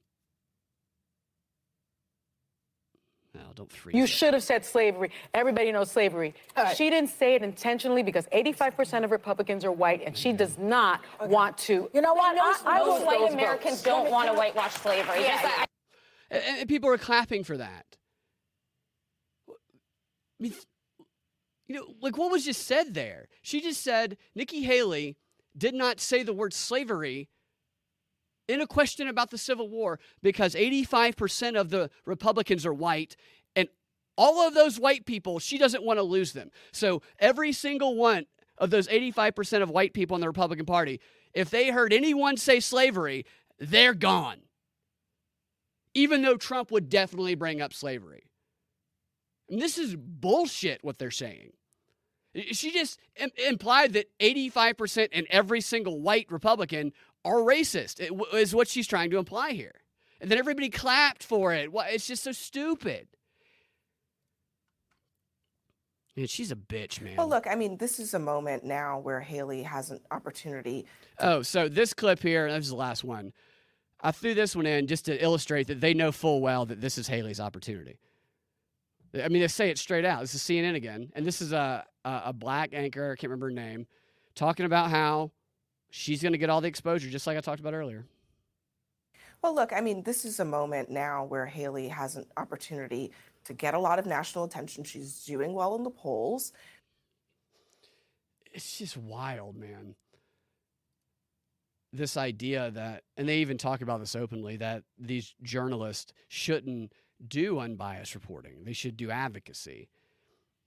Is there anybody on the planet who, if Trump had been in Haley's position, had been dumb enough not to even bring up slavery? Like you can still say all of the the stuff that uh, about the division of the uh, you know federal and local control, and you still throw in slavery, of course.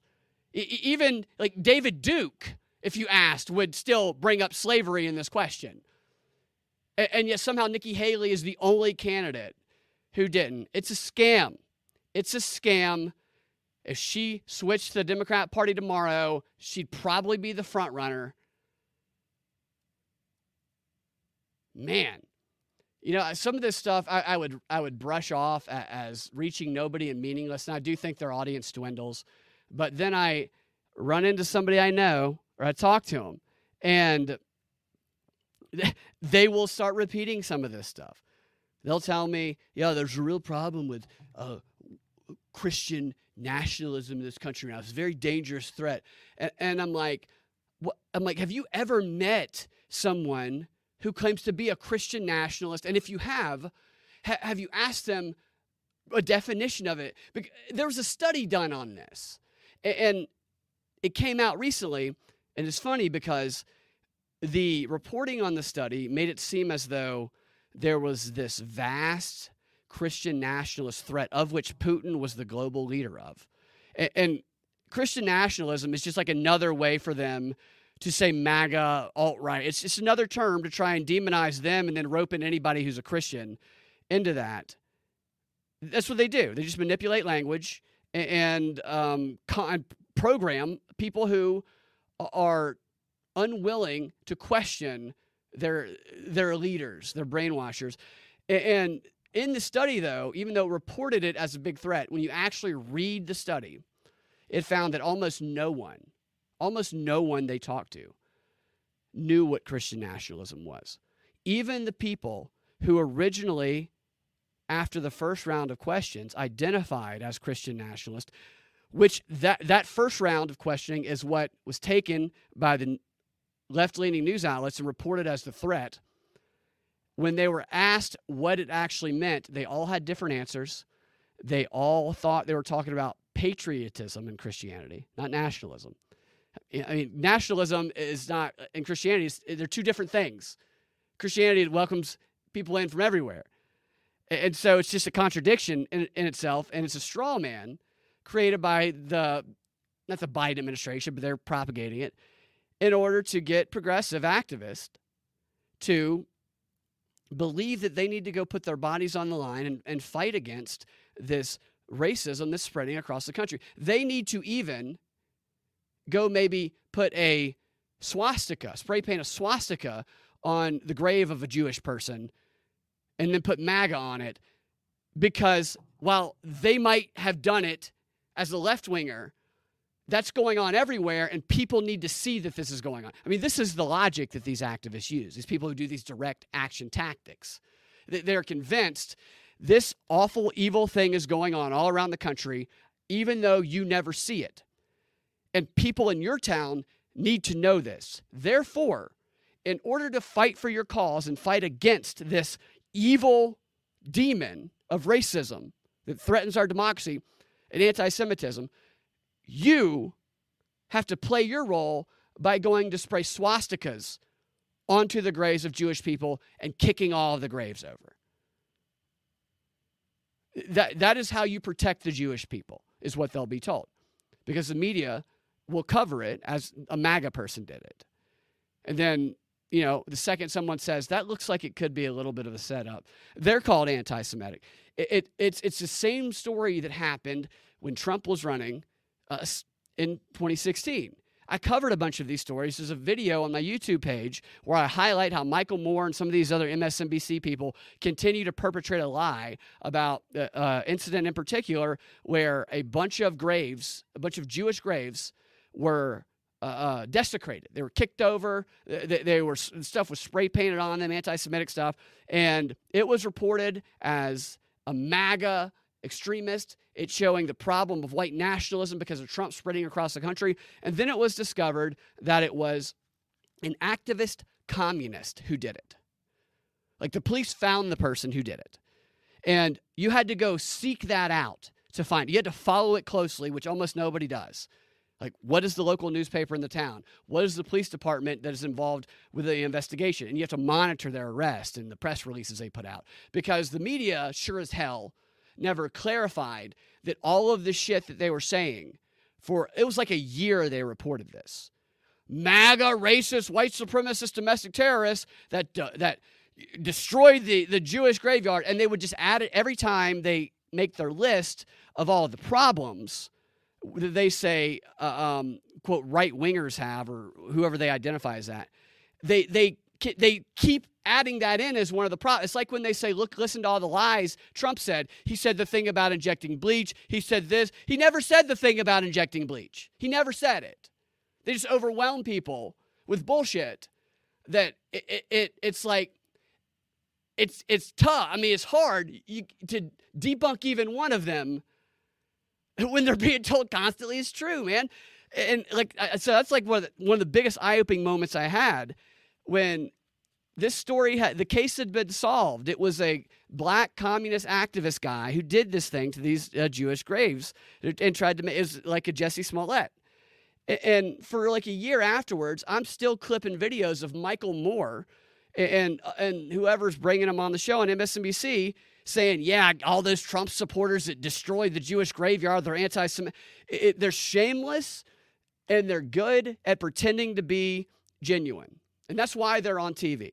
That's what people on TV do, all of them on, on either side, and it's why."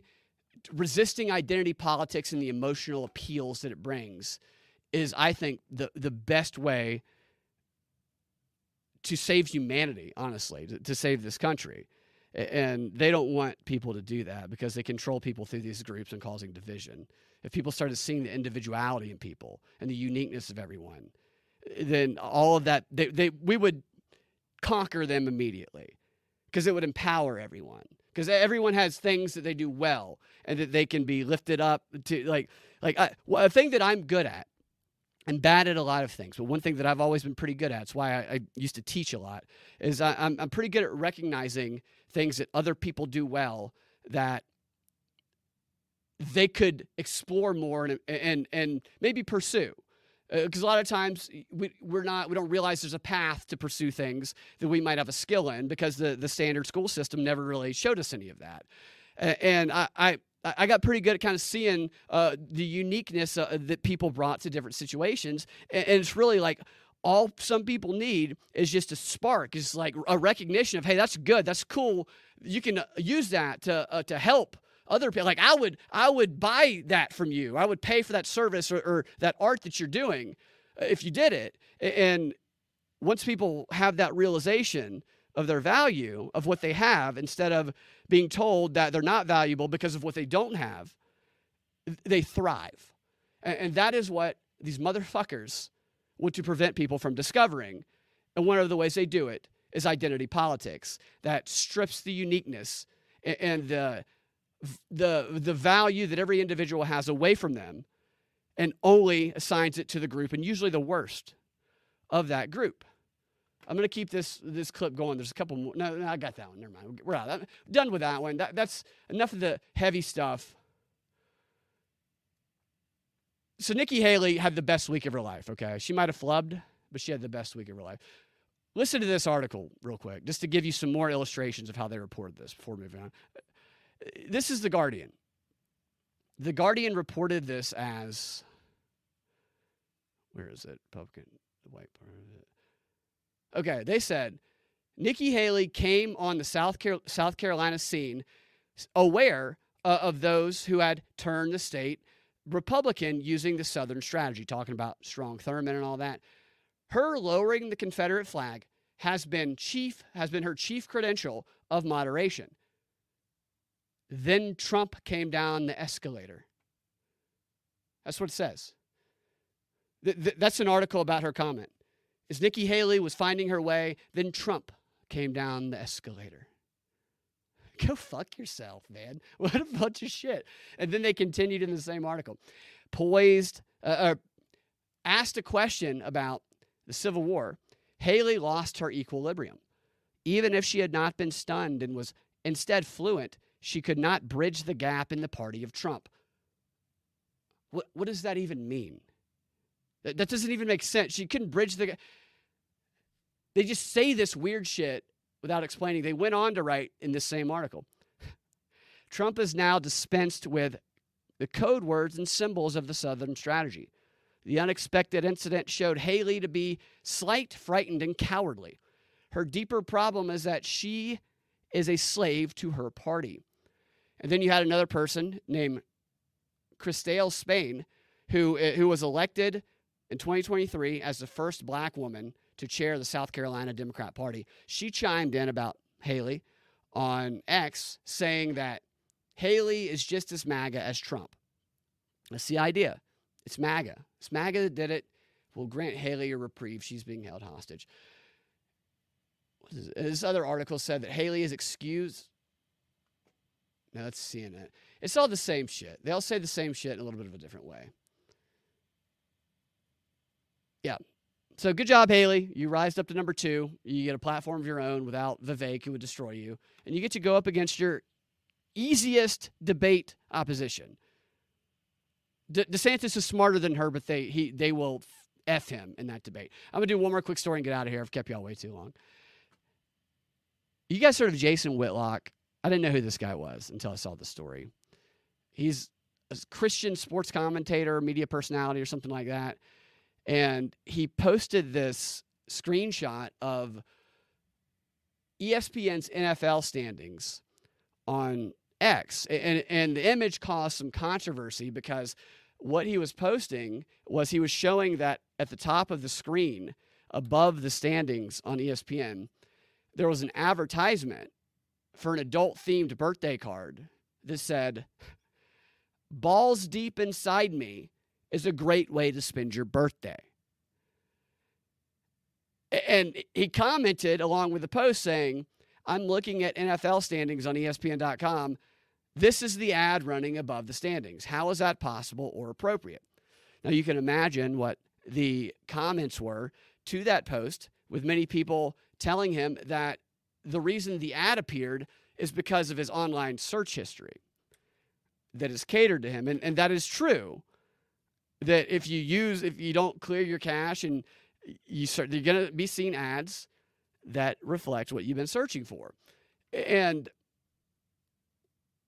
a lot of people accused him of being just, you know, creepy porn dude or whatever. I think this is probably a publicity stunt. But what he did do is he wrote this really long article in response, which is interesting to me. I don't know why this story. It was funny at first, but then it, uh, his, the response he made was pretty interesting. He, he says in, in this article that the allegations that his raunchy internet browsing explains raunchy advertisements showing up on his uh, web web feed or whatever are, are not true. And then he suggested what's really going on is that the sports and social media industrial complex. I love when you apply that the politic angle to the, to the sport as well, which we're seeing more and more of that. He says that it is smearing him because they have a problem with the fact that he became a Christian conservative and he calls out liberal hypocrisy. A lot of people do that. And when a lot of people do that, you run into the trap of do you support blindly anybody who does that? So it's like the hashtag me too. Support all women, but then it gets so ridiculous that you don't believe all women. You believe no women. So the more extreme both ends of it get, the more it undermines legitimate uh, uh, discrepancies, so to say. Not to say anything to him, I don't know anything about this guy, but he goes on to say in his article that just because that everything he said doesn't mean that there's no raunchiness in his browsing. So he's explaining his raunchiness or the ad in a different way. There is raunchiness in my internet Google searching, he says, basically. But that raunchiness comes with his line of work. He says raunch is unavoidable if you want to keep up to date on P. Diddy, Sexyy Red, TD, Jakes, Hunter Biden, George Santos, Donald Trump, uh, Deshaun Washington, and some of his former friends. He says we live in a raunchy world, and he spent many years revealing it. So he doesn't actually deny the raunchiness. He just acts like the raunchiness has to do with popular culture broadly. And popular culture broadly is very raunchy. I mean, I've talked a lot lately about how the Senate is just like Jeffrey Epstein's island in D.C. I mean, there's no telling how many cameras are in the walls of the Senate. And we have these stories of two investigations, one of them 18 months ago, of clearly blackmail going on using gay sex videos from hidden cameras to blackmail people and and it's just out of the news. They should rip down the walls of Congress, find every single hidden camera, have some poor agent or police officer go through it. I, I do not envy that job. And every single person involved in something that is pedophilia, that's illegal. You know, if they're just banging congressional pages or whatever, cheating on their spouses, and it's adults consenting, then you know you don't have to kick them out. You can just expose it and have the people decide if they want to continue voting for them or not. Because that's probably the norm. I think they're actually trying to condition that to be the norm with candidacies like the woman in Virginia who got half a million dollars in donations immediately after everybody discovered that she had this sex stream where she let other guys bang her while her husband watched, and then she showed everybody who donated to her her butthole. Right? I mean, that's the future. We're going to see candidates where all of their donors know the details of their favorite candidate's butthole. That's what Congress is. It's probably what it's always been. I mean, we see it in the movies. It's just been covered up. There's been distance from it, but no more. Rip the effing walls down Nobody's talking about that at all. Instead, they're talking about the new Epstein files that are going to vindicate Clinton. It's bullshit. Back to the story. so what I'm saying is he's right about it being raunchy, but also I he also kind of uh, doesn't. He, he's like, yeah, maybe I do some searches because I, I'll say this. I've stayed pretty up to date on the things that he just listed. That's what I do for a living. I've, I've searched a lot of Hunter Biden stuff. I've searched George Santos, Trump, the gay Senate porn stories I just mentioned. I've done all of that, and I have never one time had an ad for a birthday card show up above the ESPN football standing, which I check a lot, okay? I've never had one of those ads tell me that balls deep inside me is a great way to spend your birthday. Not once. Now, I use an ad blocker. I'm sure he's heard of an ad blocker, which is why I think this is a stunt. I think he did it on purpose. I think he probably was like, uh, I'm going to search a bunch of weird gay sex, and just see what weird stuff I can get so I can post a screen screen image and make it seem like it's reflecting ESPN's values. And then he probably pre-wrote this article and used the whole thing, all the attention he got, which he did get a lot of attention, as a publicity stunt. As we've been talking about, Nikki Haley's thing, I think, is a big publicity stunt where she makes herself look bad to actually make herself uh, do much, much better uh, based on the way everything's operating. And it's worked. And that's probably the same thing here, which kind of sucks, right? It really does suck. That, that the way that you get ahead i- in media is you sit around and you think of what's the most controversial, radical thing I can do to draw attention to myself, get people fighting, and then pump my engagement up to the extent where I can drive them to certain uh, uh, websites, products, whatever, win them over strictly based on ideology, not, not based on whether I'm uh, legitimate or not. I mean, it's bullshit. It's total bullshit. And it's hard to decipher what is like you want to support because there's a lot of causes where it's like that person really is being screwed. I'd love to support them. We were kicked off the internet. We didn't do it on purpose, but I think there are people who do say that they got kicked off. It's just like everything has become such a publicity stunt, so theatrical, because the attention people are able to garner online it can be so valuable. I don't know what to do about that other than me personally. I don't believe anything I see online. that's uh, that's always not the best. I, it works for me. I'm okay with it, but I don't trust Amazon reviews at all. Do you guys trust those? I stopped trusting Amazon reviews about a year ago. Probably should have done it sooner than that because I was trying to buy this dog crate for my dog, who is a very strong dog. He's a a pit boxer mix. He's a he's a little guy, but he's just full of muscle. And every cage I got him for when I was gone for a while, which I don't put him in a crate anymore. But if I was at somebody's house, uh, I didn't want him to go around do anything there. He, he could tear out of it. And so I was looking up what are some stronger cages? Because these wire cages uh, he's not he's too he's too powerful for them which i was proud of him for that. But i found this one in this search on amazon that had eight nine thousand reviews number one recommendation 4.9 stars E- all of the top reviews that you could see it, it was the most wonderful crate it solved all of their dog problems they had ever had and i put it in my shopping cart and then I went back before buying it because it was pretty expensive. It was like five or six hundred dollars, I think. And I clicked on the worst reviews, so they would show up first. I'm always very cautious when I do that because I know that the more a company or a person or whoever is online, that there is always going to be some reviews for whatever it is that are negative.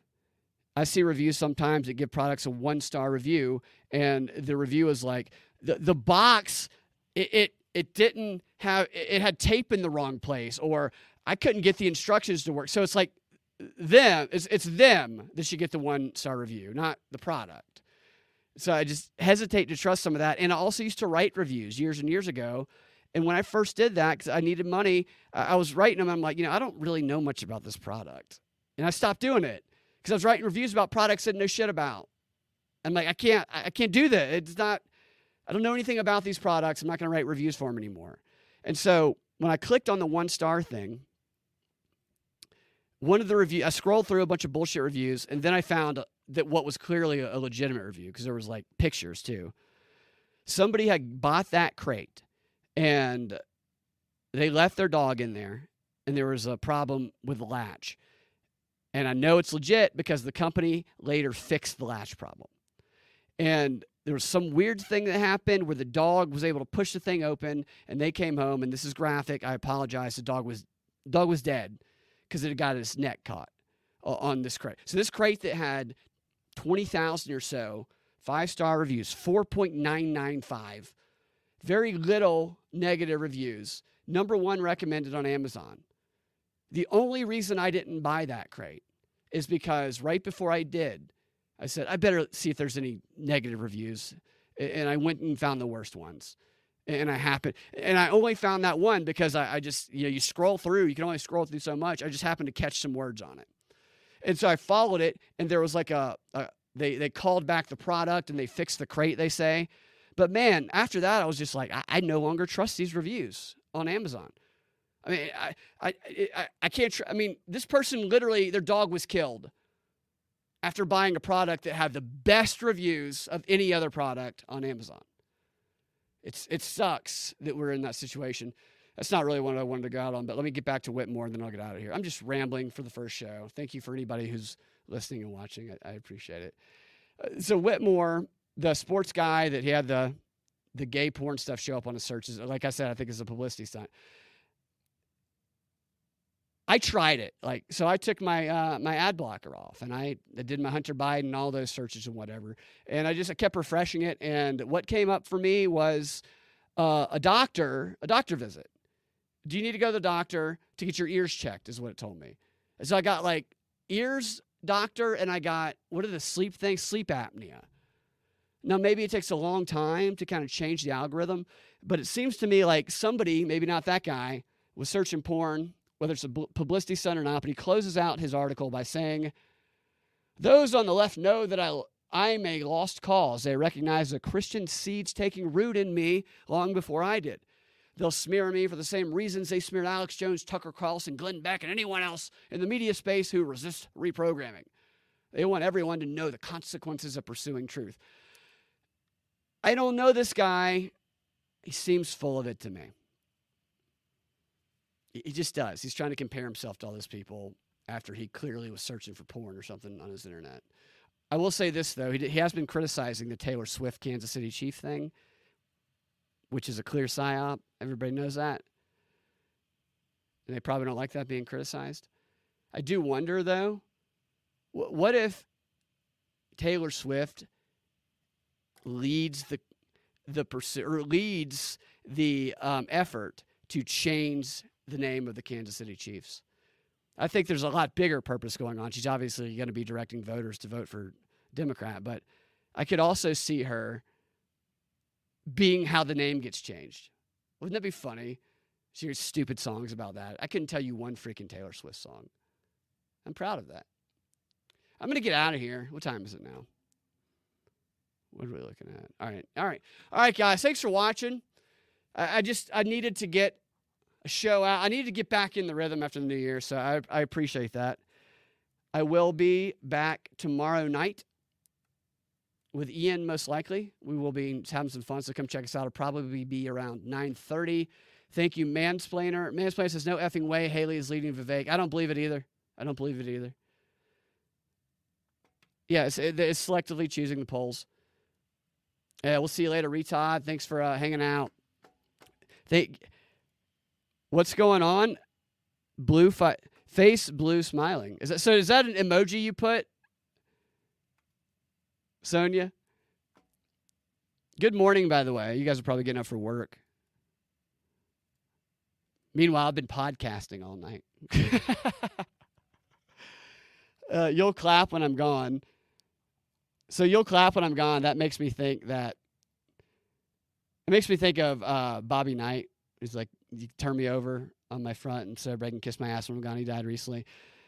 Uh, and he's the one talked about the uh, Google and Dropbox earlier. Headless Giant said, I can't even read half of those words, man. Syphilum? Nephilim? You're not talking about Nephilim, are you? Oh, so the, the Prometheus is a weird movie. I need to watch Prometheus again. I'm wondering what kind of predictive programming that is right now. Is that related to uh, simulation theory, you guys think? Prometheus, if you've seen it? That's been in the air a lot more lately, simulation theory. I, I don't know. I just I don't I don't think I can really understand all the deep corners of the universe. And I think anytime you think you have it all figured out, then you have probably stopped learning, in my opinion. All right, I, I am going to stick around and do one more story for the XR just because I, I want to do this one. It's, it's more fun. All these con artists. And if you want to get that that uh, content, go to patreon.com slash propaganda report. Subscribe there, and you'll get this show, DNB, ad free. Take out all the ads for subscribers. Put it in your own private RSS feed, along with the XR content. You can check out the website, propagandafight.com. at Twitter at Freedom or X at Freedom Act Radio, YouTube.com slash Brad Binkley, Rumble.com slash The Prop Report, which Rumble's been a lot of fun lately. It's, they've improved a lot of their their tech infrastructure.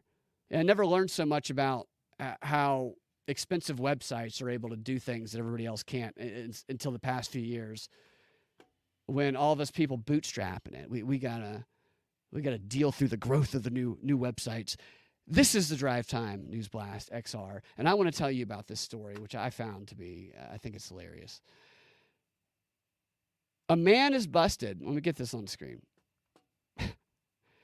so this story is like you go to the smoking gun and you see all these wild stories. I talk about these stories all the time on the show. And I intentionally did not select the story for the XR, which earmuffs is probably going to be a little bit adult themed with this story. I did not select the dildo story on purpose. Like there was a couple of dildo stories, and yes, a couple of dildo dildo stories related to arrest in Florida. And so I said, I'm not going to choose those. I'm going to choose the man busted in dress holding burglar or, or burglar's tool. And I'm going to go, I'm going to veer away from the dildo story only to find out that this is also a dildo story. Everybody in Florida is carrying a dildo. It's like they're giving these things out when you cross the border down there, everybody's concealed carrying a dildo in Florida, is what I'm learning from the smoking gun. And this article, it's this guy. He's a 40 year old man who was wearing a dress and carrying a dildo, tried to burglarize the Florida residence of a 69 year old woman. This is according to police. This is what it says in the police report. A man in a dress with a dildo tries to rob a 69 year old woman's home. I guess that's what you think about after everybody's gone to bed in the trailer park.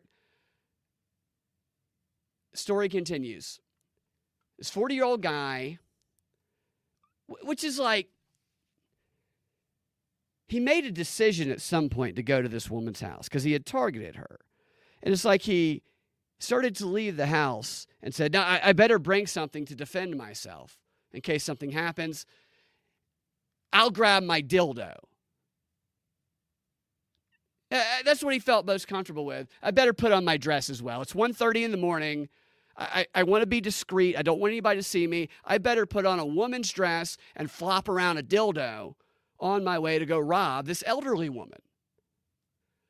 I mean, I would love to like have a conversation with this person and just ask what the plan was. I don't even think this guy was intoxicated. Usually they're intoxicated. I think he might have been sober. Like, that's even worse doing this sober. Like, if you're hammered, drunk, or on some wild drug and you put on a dress and grab the nearest dildo you can find and go try and rob an elderly, elderly woman, I'd be like, man, that's messed up. But you were on drugs. You do that sober, that's a whole nother level of problematic. So I guess I, sh- I should say that I'm just assuming he was going to use the dildo as a weapon. Maybe he was going to use it as a, as a lockpick. Maybe maybe that's how he that's how he breaks into ha- homes is with a dildo. It's like the guy who thought that you open doors in the House of Representatives by pulling the fire alarm. This guy thinks you open doors by slamming dildos against them. Now, we might find out the answer to some of these questions that I pose. We do, actually, looking at it here. This story is fresh to me, too, so I'm just kind of uh, off of it. It says here, all right, investigators say that Marshall Jones, let me get that, make it a little bigger. That's the guy right there you see him on screen, not Macaulay Culkin, the, the other guy in the orange Marshall Jones, 40 years old, he first showed up outside the victim's St. Petersburg residence last Friday around 1:30 in the morning. He was spotted on video trying to open the door. Like I said, maybe using the uh, sex toy as a lockpick. dressed as a woman. Like, why not put on all black? Maybe there's a bunch of old ladies running around there. He wanted to blend in. It's just for some reason at night. At the time of the uh, arrest, according to the affidavit, Jones was wearing the dress and he had what appeared to be an erect penis in his hand at waist level. Okay, so this is what they saw on camera. So this guy was in this surveillance camera. I don't know where that was, but they saw him. Why was he holding the erect penis at waist level, the, the sex toy? That's a bit bizarre to me, unless he really was trying to get in with it. it it's like, was he going to try and break in? And is that his attack weapon? He tries to make people think he's got a really big penis. It's actually a dildo, and people are so intimidated by it, they give him everything he wants. Give me all your money, or I have a 30 inch penis that's erect. It's just so strange if you're trying to break into a house, I would think you would want both hands. Uh, uh, or you would want to be a little bit more. You wouldn't want to be holding a, a, a dildo on your crotch while also trying to break into a home at the same time. It's just a weird plan that he had. Very confusing as well. And the dress yeah, he was wearing a dress, but you could see. So was the dress hiked up, or was it just a really short dress that only went down to his belly button? I would. I mean, I would like to see that camera angle. So the story continues here. That's just that's very strange. Okay, so he couldn't get into the house. It says after trying to enter the home and failing. He was unable to break in. He's seen on video pressing the erect penis against the door before walking away. What's what's going on there? One last it's like one last effort. I, I don't know. It's weird. And I'm guessing that is a sex toy, not his actual erect penis. Maybe he's trying to F the door open. I, I don't know. So that that attempt to break in failed, and he left. He just left. He put the dildo against the door and then left, and then went home and went to bed. And then four days later, four days later, he showed up at the property again, and then he fled on foot. So he sh- so he fails to get in, leaves, shows up four days later, and as soon as he gets there, he runs what is this? What's going on? What does he want from this woman? And what did he see when he got there? I mean, he had four days to analyze what didn't work with his first dildo dress plan and to come up with a better one. And as soon as he gets there, he's gone. This is, this is wild here. So during the questioning, the police wanted to know, which I think a lot of people do, what he was doing when he was recorded on the surveillance camera, which they showed him near the house. And Jones responded to them by saying that he was holding a dildo which slipped out. The article, it's unclear where it slipped out from, according to the article. It slipped out. And then no follow up question from police. I, I, looked at the court documents and the article. There was no follow up question included about that? How do you not say slipped out from where? Were you hiding it as a weapon? Were you doing something else with it?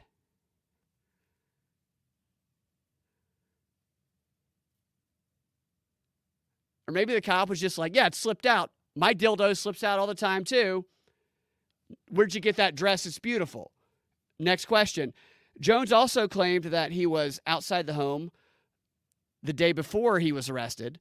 And he went there the second time just to check on the female occupant. So he went to check on the elderly woman that he was going to rob with a dildo while wearing a dress because he claims that a few weeks earlier there was gunshots or someone was shot, he says, at that residence, even though there's no record of a shooting. What if he's telling the truth? What if this crazy motherfucker is telling the truth and there's some weird situation that happened that he felt after racking his brain, the only way he could help this woman is by putting on a dress and grabbing a dildo. But he failed at it when he got there. So I think sometimes we, we could brush off the crazy stories. He thinks somebody got shot there. Story goes on to say that Jones has been arrested. Oh, he was arrested for burglary and stalking. He was stalking. Oh, resisting arrest also, and he's locked away in lieu of a ten thousand dollar bond, hoping his dildo does not slip out. And he's been arrested earlier this year after a homeowner told police that Jones and another man were casing his residence. So this guy has got some sort of, he's probably on drugs. He might not have been on drugs here, but I don't know how to feel about those stories sometimes, you know? Sometimes they're very funny, other times they're perplexing. And I wonder, because Florida's the only state that allows such detail. That's why they're the Florida man reputation, because they allow detail and what they can share about uh, certain cases. I mean, other other states probably have crazy stuff too. They just don't share that detail. But look at this thing on Waffle House stolen goods, Xmas tree battery. That's a story about a woman beating her husband with a tree. Uh, danger poison. That's a guy who poisoned his family with what did he poison his family with? It's like Visine or something like that. He tried to poison him anyway. I mean, these are the wild stories we hear of. I can't imagine what the wild stories are uh, that we don't. Okay, so that was that was a marathon. I appreciate you guys hanging out and happy New Year. I hope everybody had great holidays, and I hope that you get the start to the new year you want. Let's uh let's do it in 2024. You know, I'm not a big you know advocate of, or I don't oppose it either of the New Year's resolutions because I feel like a lot of New Year's resolutions are so obviously going to fail within like a couple weeks.